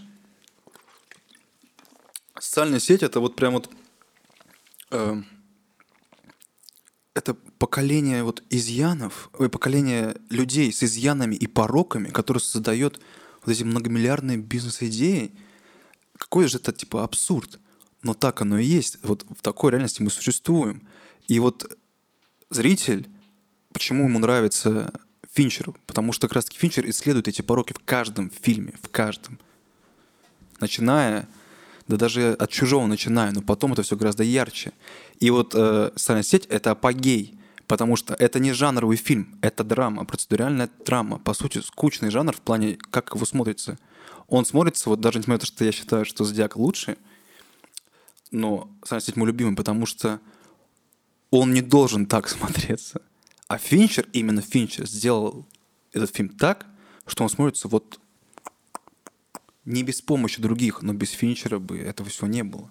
Потому что возвращаясь к его таланту устроить кадры и, так, и все вот это вот э, такое дотошное придирство к каждой детали кадра, это все работает на руку этому фильму под названием «Социальная сеть». Я понял тебя, бро. Я тебя прекрасно понял. Социальная сеть, да, но большой фильм. Я не могу сказать, что он на меня такое же впечатление произвел, И как не на надо, тебя. И не надо. Э, Я вот как раз-таки увидел ту процедуру... Как ты сказал, процеду... Проце- Процедуральная драма. Есть просто вот процедуральную такой драму. жанр Вот, возможно. procedural drama. Да, я не могу сказать, что я нет. прям вот ждал, когда он кончится. Мгм. Но меня в нем так не цепануло не- ну как сказать, это неплохой фильм. Просто этот фильм, вот из Финчера я бы нашел для себя прости, я более просто хочу вот, э. Эм, момент, э, акцентировать один момент в фильме. Вот я просто помню, когда я посмотрел его первый раз, в 2010 году, я только по- поступил в универ, и выходит этот фильм, и я его посмотрел э, дома, не в кино, скачал то ли там скринер, то ли что. Посмотрел, я такой, класс, Финчер молодец. Я. А что ты говоришь, что он Оскар выиграл за саундтрек? Оскар саундтрек. Остальная сеть. Да, есть такой монтаж, сценарий и саундтрек. Да. Три вещи, которые э, вот просто... И Глобус взял за лучший фильм драма. Глобус анал, э, вот, а Что, серьезно? Глобус такой анал. А, а- а Оскар прям вообще топ, да? Нет, просто Глобус это реально анал, а Оскар это, ну, если мы в каком смысле просто говорим? Ну, ты, это- ты, ты мне только что сказал. Я не, Не, знаю, ну Глобус это реально, это собрание клонов, это реально вот сделано для, для э, как это там, он не имеет никакого веса в плане, фильм реально вот достоин этого или не стоин. Оскар, да, по сути, это тоже, это не показатель фильм, какой пиздатый или лучше остальных. Это больше ориентир. Но в Оскаре гораздо больше реального признания от своих коллег, чем в долбанном глобусе, за который голосуют и которым управляют И иностранная Невский, пресса. Между прочим, и Александр Невский, между прочим, между голосует. прочим, за- голосует Да, да, да. Так и не советует. принижать. Да, не принижаю ни в коем так. случае. Люблю, смотрю, обожаю. Так что не надо. И «Золотой глобус». Ты хочешь сказать, что, значит, Джеймс Франко выиграл «Золотой глобус» за «Disaster Artist»? Это ничего не Единствен- значит? единственная причина, почему Глобус считается вторым по престижности после Оскара, только потому Там что... есть комедии. Там за комедии дают, да? И за мюзиклы Нет, один. единственная причина, почему он такой же э, второй по престижности после Оскара, нежели там остальные премии или фестивали, потому что он приносит столько же денег, или ну чуть столько, чуть меньше денег, чем Оскар. Это такая же просто по э, охватываемости, охватываемости аудитории премия. Церемония, да. Церемония. Потому что очень много прав продано на это. Единственная причина. Ну, по факту, послушай, ну, какой марсианин комедия? Вот такие вот глупые примеры тебе приведу. Это как бы... Это просто набор фильмов, ролей и вообще индустриального дерьма, из-за которого вот просто люди, которые э, заведуют этой премией, они просто вот только не щечку, а жопу они целуют. По сути так. Это же, это реально, это же очень и очень такая смешная Что-то ты премия. мне ты так вот прям... Ты не- не знал Я не знал, и Серьезно? никогда, я никогда и не думал, что так. Причем я люблю смотреть «Глобус», потому что там реально поменьше цензуры. Когда Рики Джервейс вел два раза «Глобус», боже мой, все эти его монологи можно сейчас пересматривать, усыкаться. Ну да, если тебе нравится Рики Джервейс, конечно. А если тебе не нравится такой Как мне. коки, хума, а то... Слушай, этот чувак подарил тебе офис. Офис, да, да. Кстати, я, попробовал посмотреть оригинальный офис э, Да какая британский. разница, они же делали все по нему, поэтому там, там тоже смешная шутка, типа, Карел его ненавидит, типа там, ну, показывают камеру Карел, он такой, Ну, ну да. ты же ненавидишь меня, да? Э, Как, вы- кстати, уже у него, у него было камео, помнишь, в офисе? Да. У Джервейса в лифте, они там, и они такие, ну какой ты классный, ты тоже такой классный, знаешь, типа. Момент. Просто, видишь, мне кажется, что тебя по в сути, социальной, ци- э, социальной сети тебя цепляет Финчер, а не фильм. Ну, без Финчер фильма бы не было, потому Я понимаю, но история это как бы... Ну, Я не знаю, обычная коридорная история... драма. Вот ты говоришь процессуальная, я говорю, коридорная драма. Ну, это. во-первых, Соркин мастер коридорных драм. Да. Это раз. Только Но Марка Руффало там не хватает. Марк Руффало отличный драматический Марк. Руффало это- это герой Это неправда. Ты коридорных смотрел драм. «Foxcatcher»? Да, я смотрел Фокс И ты хочешь сказать, что последняя сцена с ним, это не стоит а ничего? ты хочешь сказать, что там, необычный Марк Руффало, так же, как там и необычный Стив Карелл, так же, как там необычный э, Джейсон, э, ой, этот, э, как его, Супер Майк. Тэттем. Да.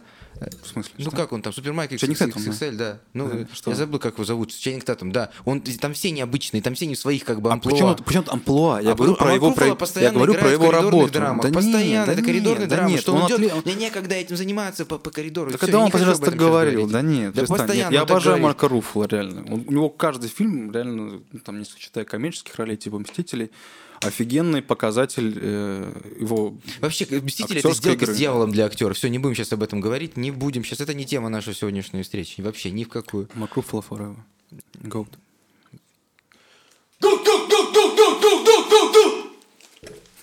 Саня глох.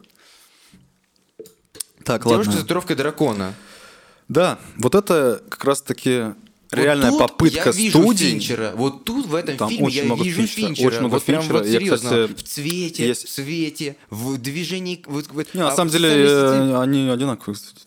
ну, не, в этом ну, плане. не знаю, меня для них разно посмотрелись. Как абсолютно. сказали, э, сказала продюсерша, я забыл, где, по-моему, линейный продюсер, по-моему, на «Чужом», что Дэвид на каком-то научном уровне, в плане профессиональном в индустрии уровне, знает свет. Дэвид Финчер? Да. Помимо того, что он как бы он настолько вот тоже очень придирчиво относится к свету, к свету, что мы очень много тратим на это в то же время. И Даже, денег, помню, наверное. рассказывали, рассказывала какая-то девушка, которая работала на клипе Джорджа Майкла «Freedom», который снимали, который снял Финчер. И меня спрашивали, типа, ну вот кто там, кто там вот ответственен за всю эту идею? Ну вообще вот Майк Джордж, он ответственен был за всю вот эту идею, то, что женщина, мужчина, там, одежда, модели. А, а что Дэвид Финчер? Дэвид Финчер больше заботился о свете. Там, как свет, вот, типа такая. Вот ты говоришь, что ты больше видишь э, Финчера вот как раз-таки в девушке. Я тебе скажу так. Мне кажется, вот «Социальная сеть» — это вот самый финчеровский фильм. Потому что, смотри, не потому что, смотри, э, это фильм, который совершенно не похож ни по тематике, ни по сюжету на все остальные его фильмы, на все. Это просто драма. Это даже не Бенджамин Баттон.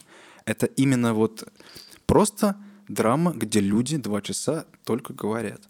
Это я сейчас не к тому, что я хочу как-то понизить э, качество или пиздатость фильма, а просто факт. Это фильм, где просто люди... Там нету никакого э, экшена, там никто ни за кем не бежит, никто э, Не преследует не дерется. никого, да, да. все. Просто это где фильм люди. Его не его, а он кидает себя вот в такую вот в такую извините, environment. Это для него челлендж было снять этот фильм? Или он сделал это на изи? Ну, если говорить э, про то, что я слышал, как о нем говорят, Джесси Айзенберг говорит вот первые свои 10 минут э, комментариев к фильму, он говорит, первая неделя работы на City — это один из, наверное, самый, наверное, даже лучший э, опыт в моей карьере как актера, потому что, когда я обсуждал это все с Финчером, он настолько, он с, так- с такой страстью рассуждал про любую деталь фильма, как никто никогда в моей жизни не говорил ни про что.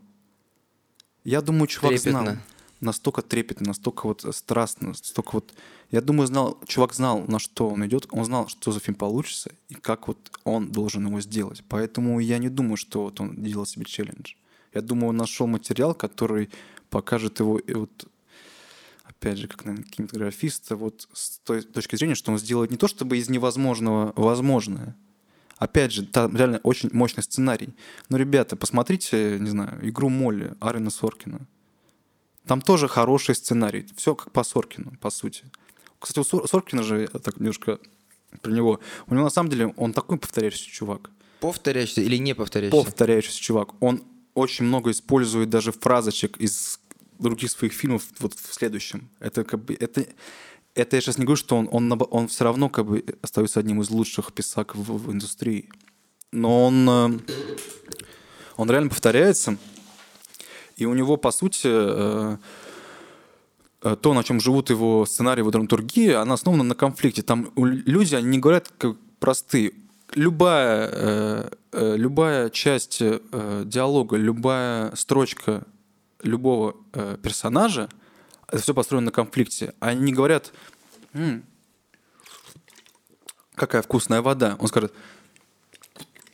о нет, это, этот производитель опять там пошел э, по какой-то хуйне. Ты знаешь, я думаю по-другому. И начинается вот это постоянно вот эта вот как бы игра в, э, в теннис. Вот реально, там играл пинг-понг. У него вот такие вот сценарии. Постоянно пиздят, постоянно пиздят, постоянно говорят, вот отталкиваясь друг от друга, постоянно от конфликта к конфликта. Это я к чему говорю? К тому, что да, у Сенсти охуенный сценарий. Реально, один типа вот из, из самых ярких за последние вот 10 лет.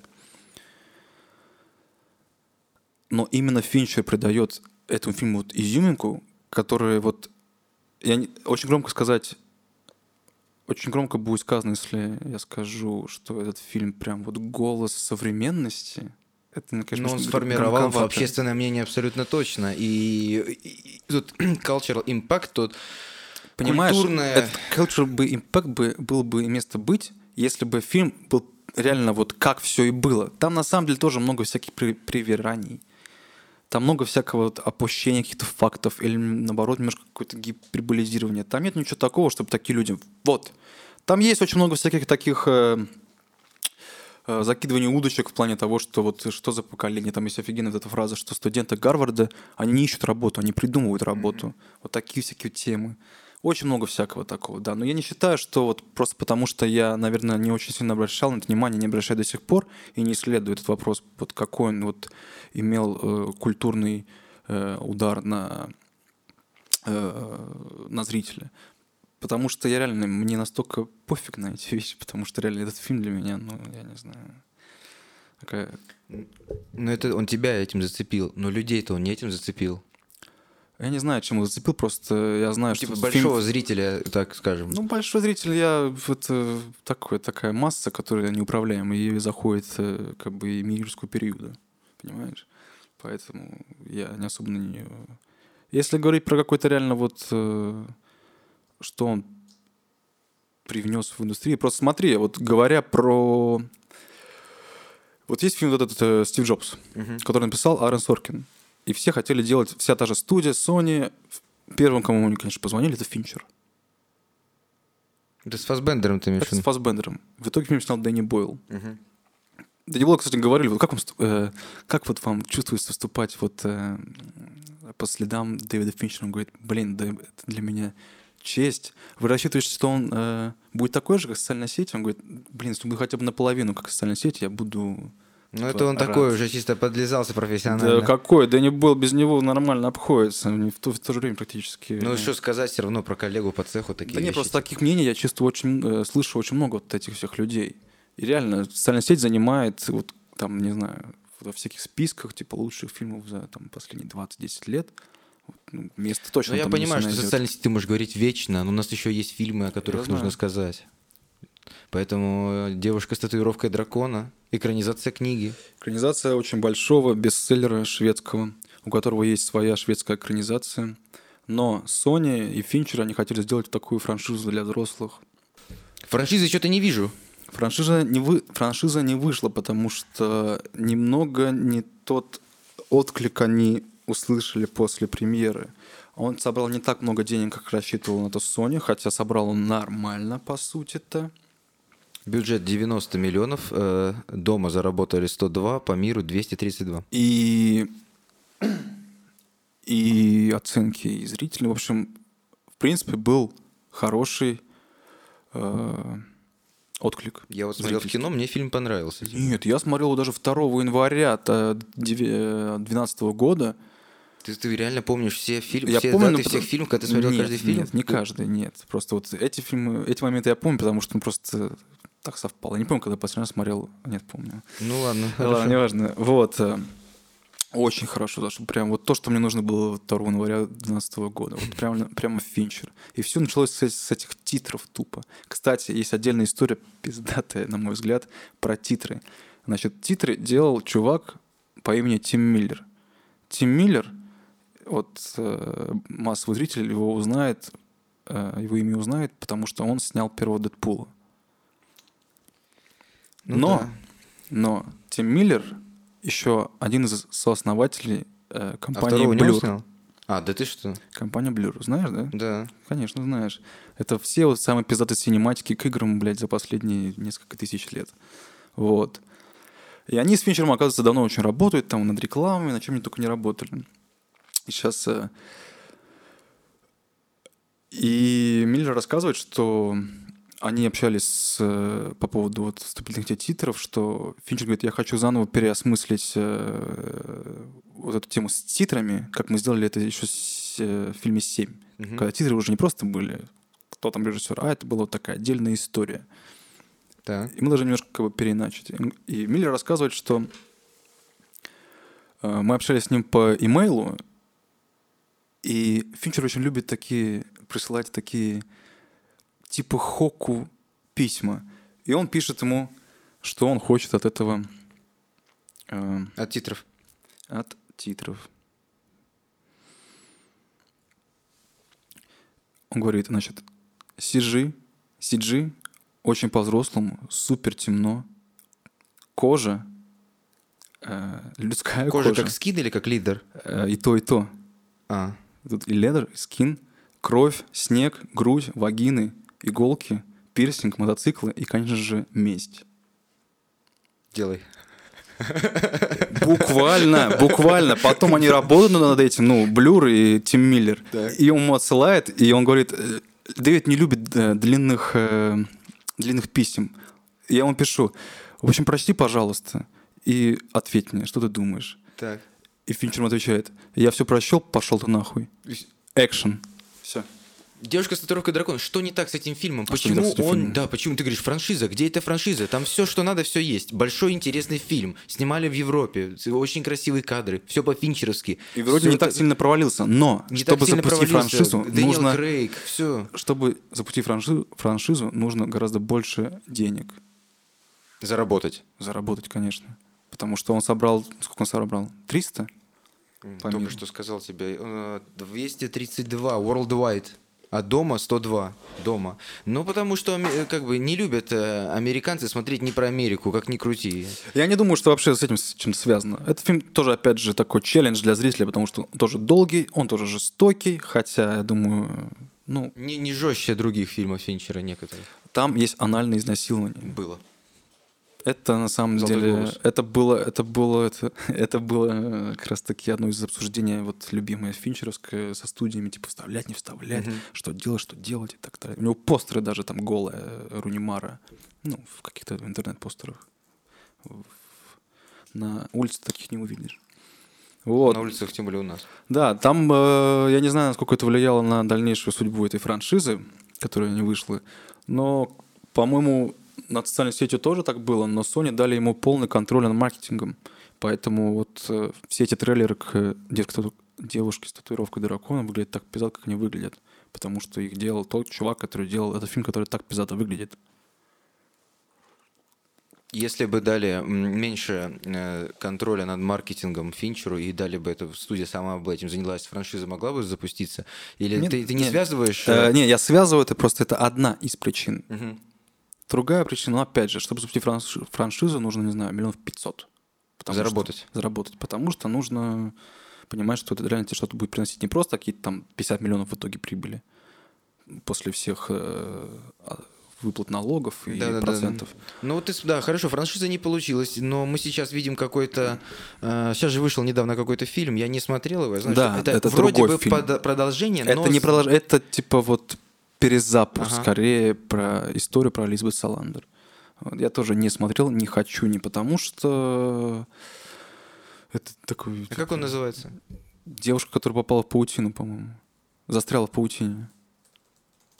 Вот. Девушка, которая застряла в паутине, да, он называется. И, кстати говоря, э, посмотрев этот фильм, я его не смотрел, я просто вот, да, так глупо сужу по всяким отрывкам и все, что знаю о нем. Ты видишь вот реально цену и видишь результат, за что борется Финчер. Ой-ой-ой, 40% потому что, на томатометр и 36 один. потому что смотри, вот, вот реально, посмотрев этот фильм, э, опять же, я его не смотрел, но если так посудить, просто потому что знаю, ты видишь, за что борешься- бо- борется Финчер каждый раз. Почему у него постоянно такие разногласия со студией, такие терки большие. Насколько они отличаются не то чтобы даже, ну, даже тупо, даже тупо визуально. Причем вот этот парень, который снимал вот, э, вот этот последний фильм, там есть очень... Феде Альварес. Феде Альварес, он снял э, какой-то ужастик какое-то время назад. А, Don't Breathe, по-моему, не дыши. Evil Dead и Don't Breathe он снимал. Да. Вот. А, подожди, не дыши, это ремейк э, этого самого... А, нет, я перепутал «Впусти меня», шведский фильм. Я Не, перепутал, не, не, перепутал. это другое. Мне просто кажется, они переоценили свои амбиции. Все. Том А Финчер все сделал правильно. Не, нет, все. Это типа ошибка Все. студии. Это, это ничья не ошибка, просто они переоценили свои амбиции, они реально подумали, что это зайдет настолько, что вот реально это соберет очень много денег, потому что фильм, он супер качественный, он еще, не знаю, ну, он, он реально, Понятно. Все в нем есть, что надо. да. Все, вот реально все, что в нем, все, что нужно от него, в нем есть. Но иногда этого недостаточно, чтобы запустить франшизу, правда? Конечно, конечно. Иногда достаточно какой-то хуйни, чтобы собрать полтора миллиарда долларов. Как, да, мир юрского периода. Ужас. Никогда да. не, преска... не предскажут зрители. Ну, маркетинг, не, ну надо сказать, что мир юрского периода, ты же понимаешь, что почему срывают кассу фильмы Дуэйна Джонсона? Потому что он показывает их в Китае, потому что он показывает их в Азии. И вот фильмы, особенно мир, мир юрского пойми, периода... Пойми, пойми, Азия, Китай и маркетинг – это не оправдание полтора миллиарда долларов. Понимаешь, что сарафанное радио, оно останавливается после первого, ну, оно проявляет себя после первого уикенда. Если фильм после первого уикенда, у него спад сборов 10%, это не маркетинг и это не Китай. Китай, тем более, у них выходит спустя какое-то время. Э, Дуэйн Джонсон это сейчас очень большое лицо. Сейчас э, это самый, самый... фильмы. Сейчас вот особенно большие фильмы. Я сейчас тебе точно скажу. э, Хотя нет, я не буду тебе говорить. Мы сейчас не будем говорить о мире юрского периода. Абсолютно точно, когда он там вышел и всякое. Нет. Мы сейчас говорим о Финчере и о его, о его работах. Ну, девушка с татуировкой дракона. Одиннадцатый год. Всего лишь год разницы. Ми- с- с Да, они когда делали монтаж в социальной сети, они уже... Уже занимались, уже держ- Препродакшн был, там же все дизайны было готово, все это было готово. На сегодняшний день финальный фильм Финчера. Исчезнувшая. На Ну, сегодняшний сейчас, день. прошу прощения, э, можно еще заметить не самую тусклую его работу. Это «Карточный домик». Он не Про был- сериалы потом в конце хочу поговорить. Хорошо, окей. Э, «Исчезнувшая». Да. Последний его фильм, это было На уже пять лет назад. Пять лет назад, блин, да. 14 год был пять лет назад. Да, да. Э, Не знаю, я бы, если придирчиво, просто так, я не собираюсь, я так не думаю. Это такой самый несерьезный фильм Финчера на самом деле. В том плане, что он такой реально, это такой сначала детективчик, потом это триллер, а потом такая сатира на современные э, представления о браке, например. Потому что там как бы... И даже не, даже не то, что ну, просто сатира на современное воспри- восприятие общества, что такое брак. Потому что так как в конце потом вот эти все, когда он возвращается, и там репортеры, что вы думаете? Я так счастлив, что наконец-то все закончилось, главное, что я с ним. Я убью тебя, сука, говорит он ей на ухо. Я заметил, проследил, что Дэвид Финчер очень крипово относится к женщинам в своих фильмах. Э, Очень ярко это выражено в э, фильме «Бойцовский клуб». Что ты имеешь в виду под крипово? Ну, что-то женщины, у него какие-то, они какие-то женщины. Вот он все время как-то с опаской к ним относится. В «Зодиаке» постоянно жена этого кар- карикатуриста подкрадывается к нему сзади. В «Исчезнувшей» так это вообще... Такое ощущение, что какие-то личные счеты с женщинами у Финчера. Я могу ошибаться, но я, мне кажется, просек это Ты знаешь, э, я могу с тобой согласиться с той точки зрения, что, возможно, как раз-таки вот что ты э, что ты вот имеешь в виду в какой-то степени, то, что он использует женщину как вот реально э, прием и предмет нагнетания. Да, именно, именно. Какой-то такой Я думаю, не без этого. Я думаю, не без этого. как будто бы что-то Я появляется. не знаю, насколько это связано с его какой-то личной неприязнью к женщине. Просто, мне кажется, он использует это как прием. Как я, прием, я да. не могу как бы с Он ним... женат и дважды, типа, у него есть Ну, ребенок. это на самом деле ничего не значит. Сейчас но- да.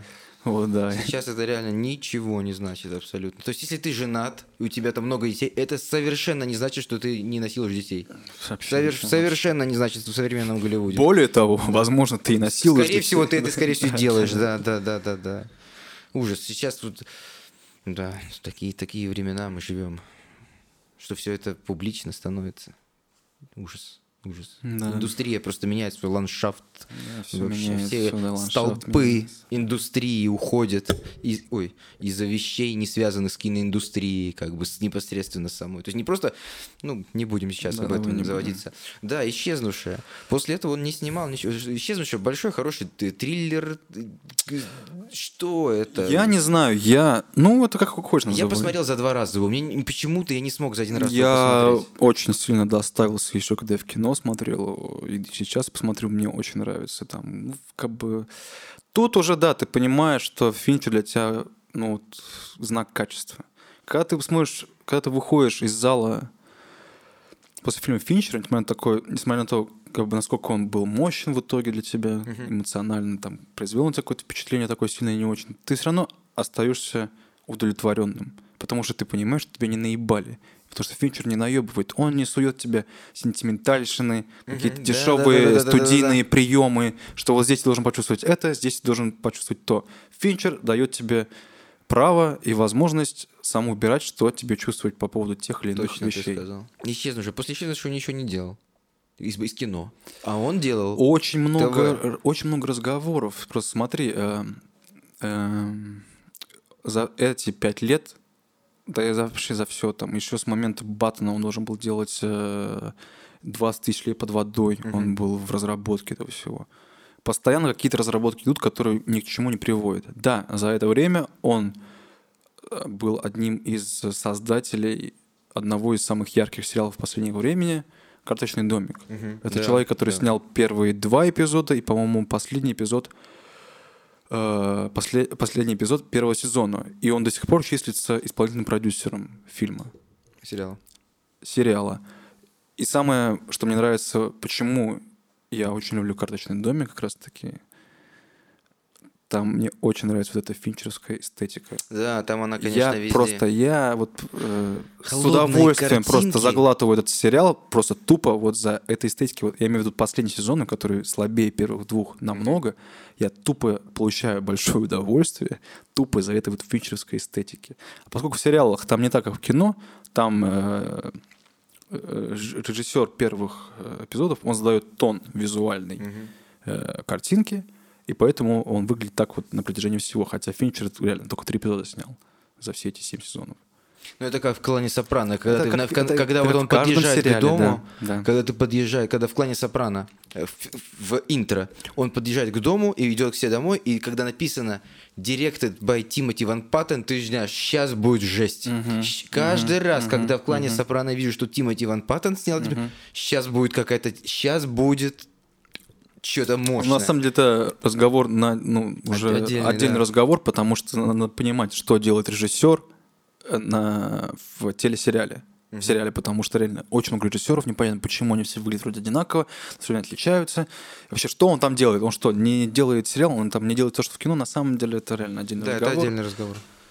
И, общем, Карточный домик. Карточный домик. э, Ну что, я просто...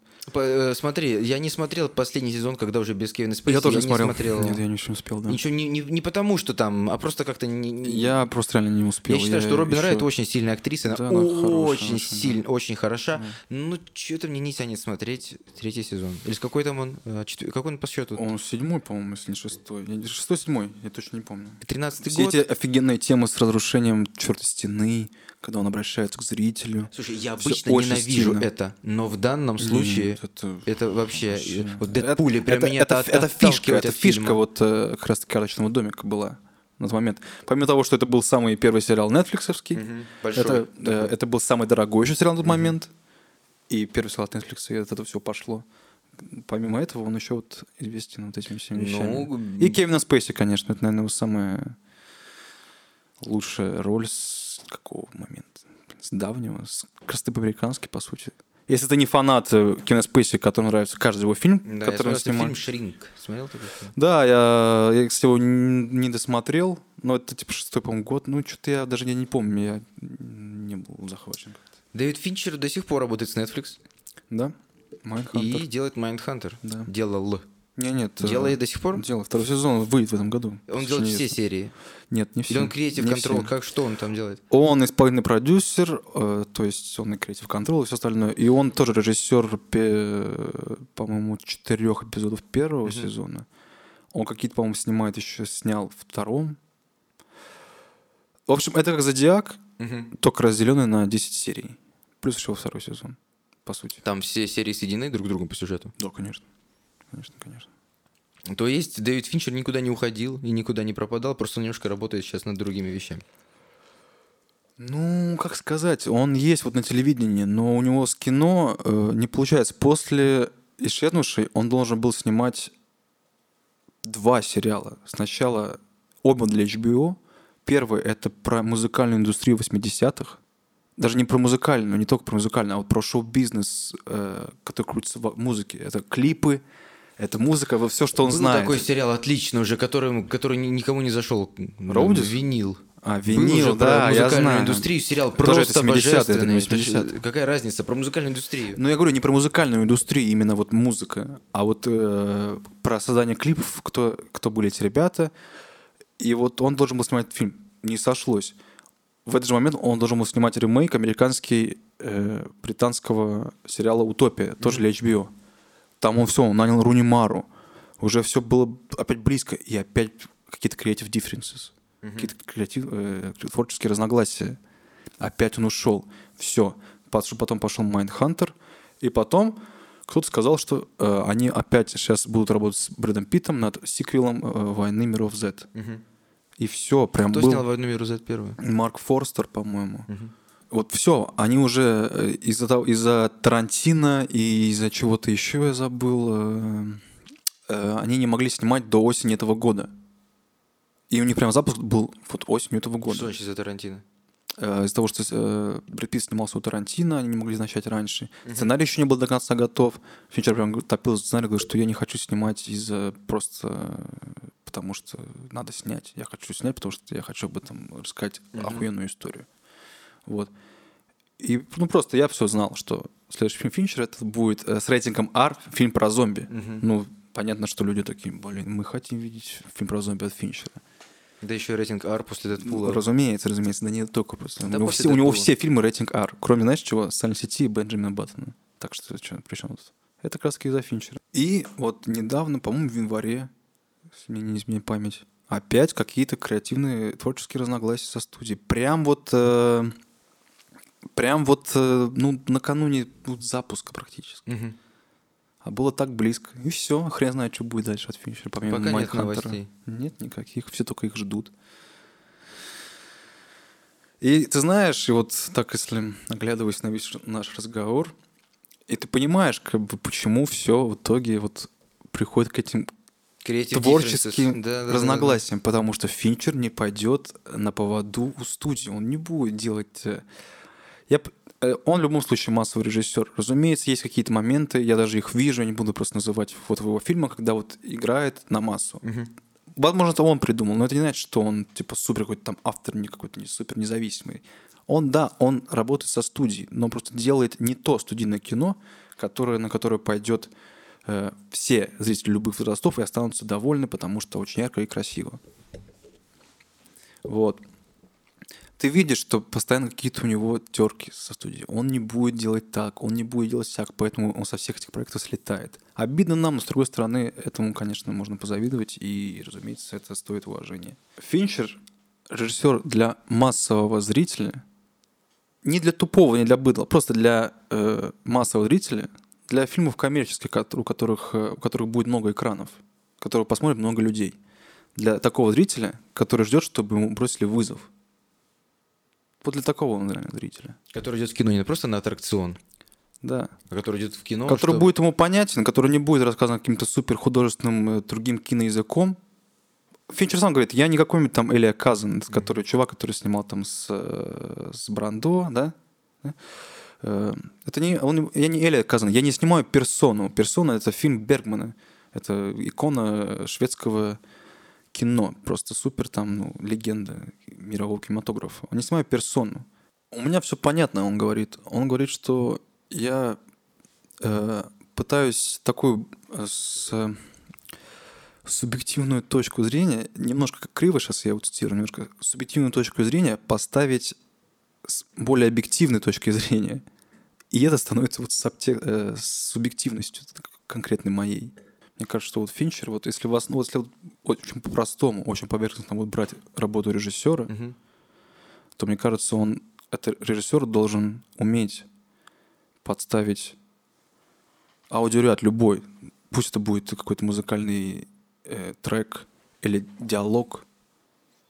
Подставить этот аудиоряд под видеоряд, чтобы история рассказывалась. И мне кажется, что Финчер, как никто, может это сделать с чем угодно. Поэтому он реально настоящий кинематографист. Спасибо, что послушали «Примерные науки». Не забудьте подписаться на видеоверсию подкаста на нашем YouTube-канале. Mucho gracias, amigos.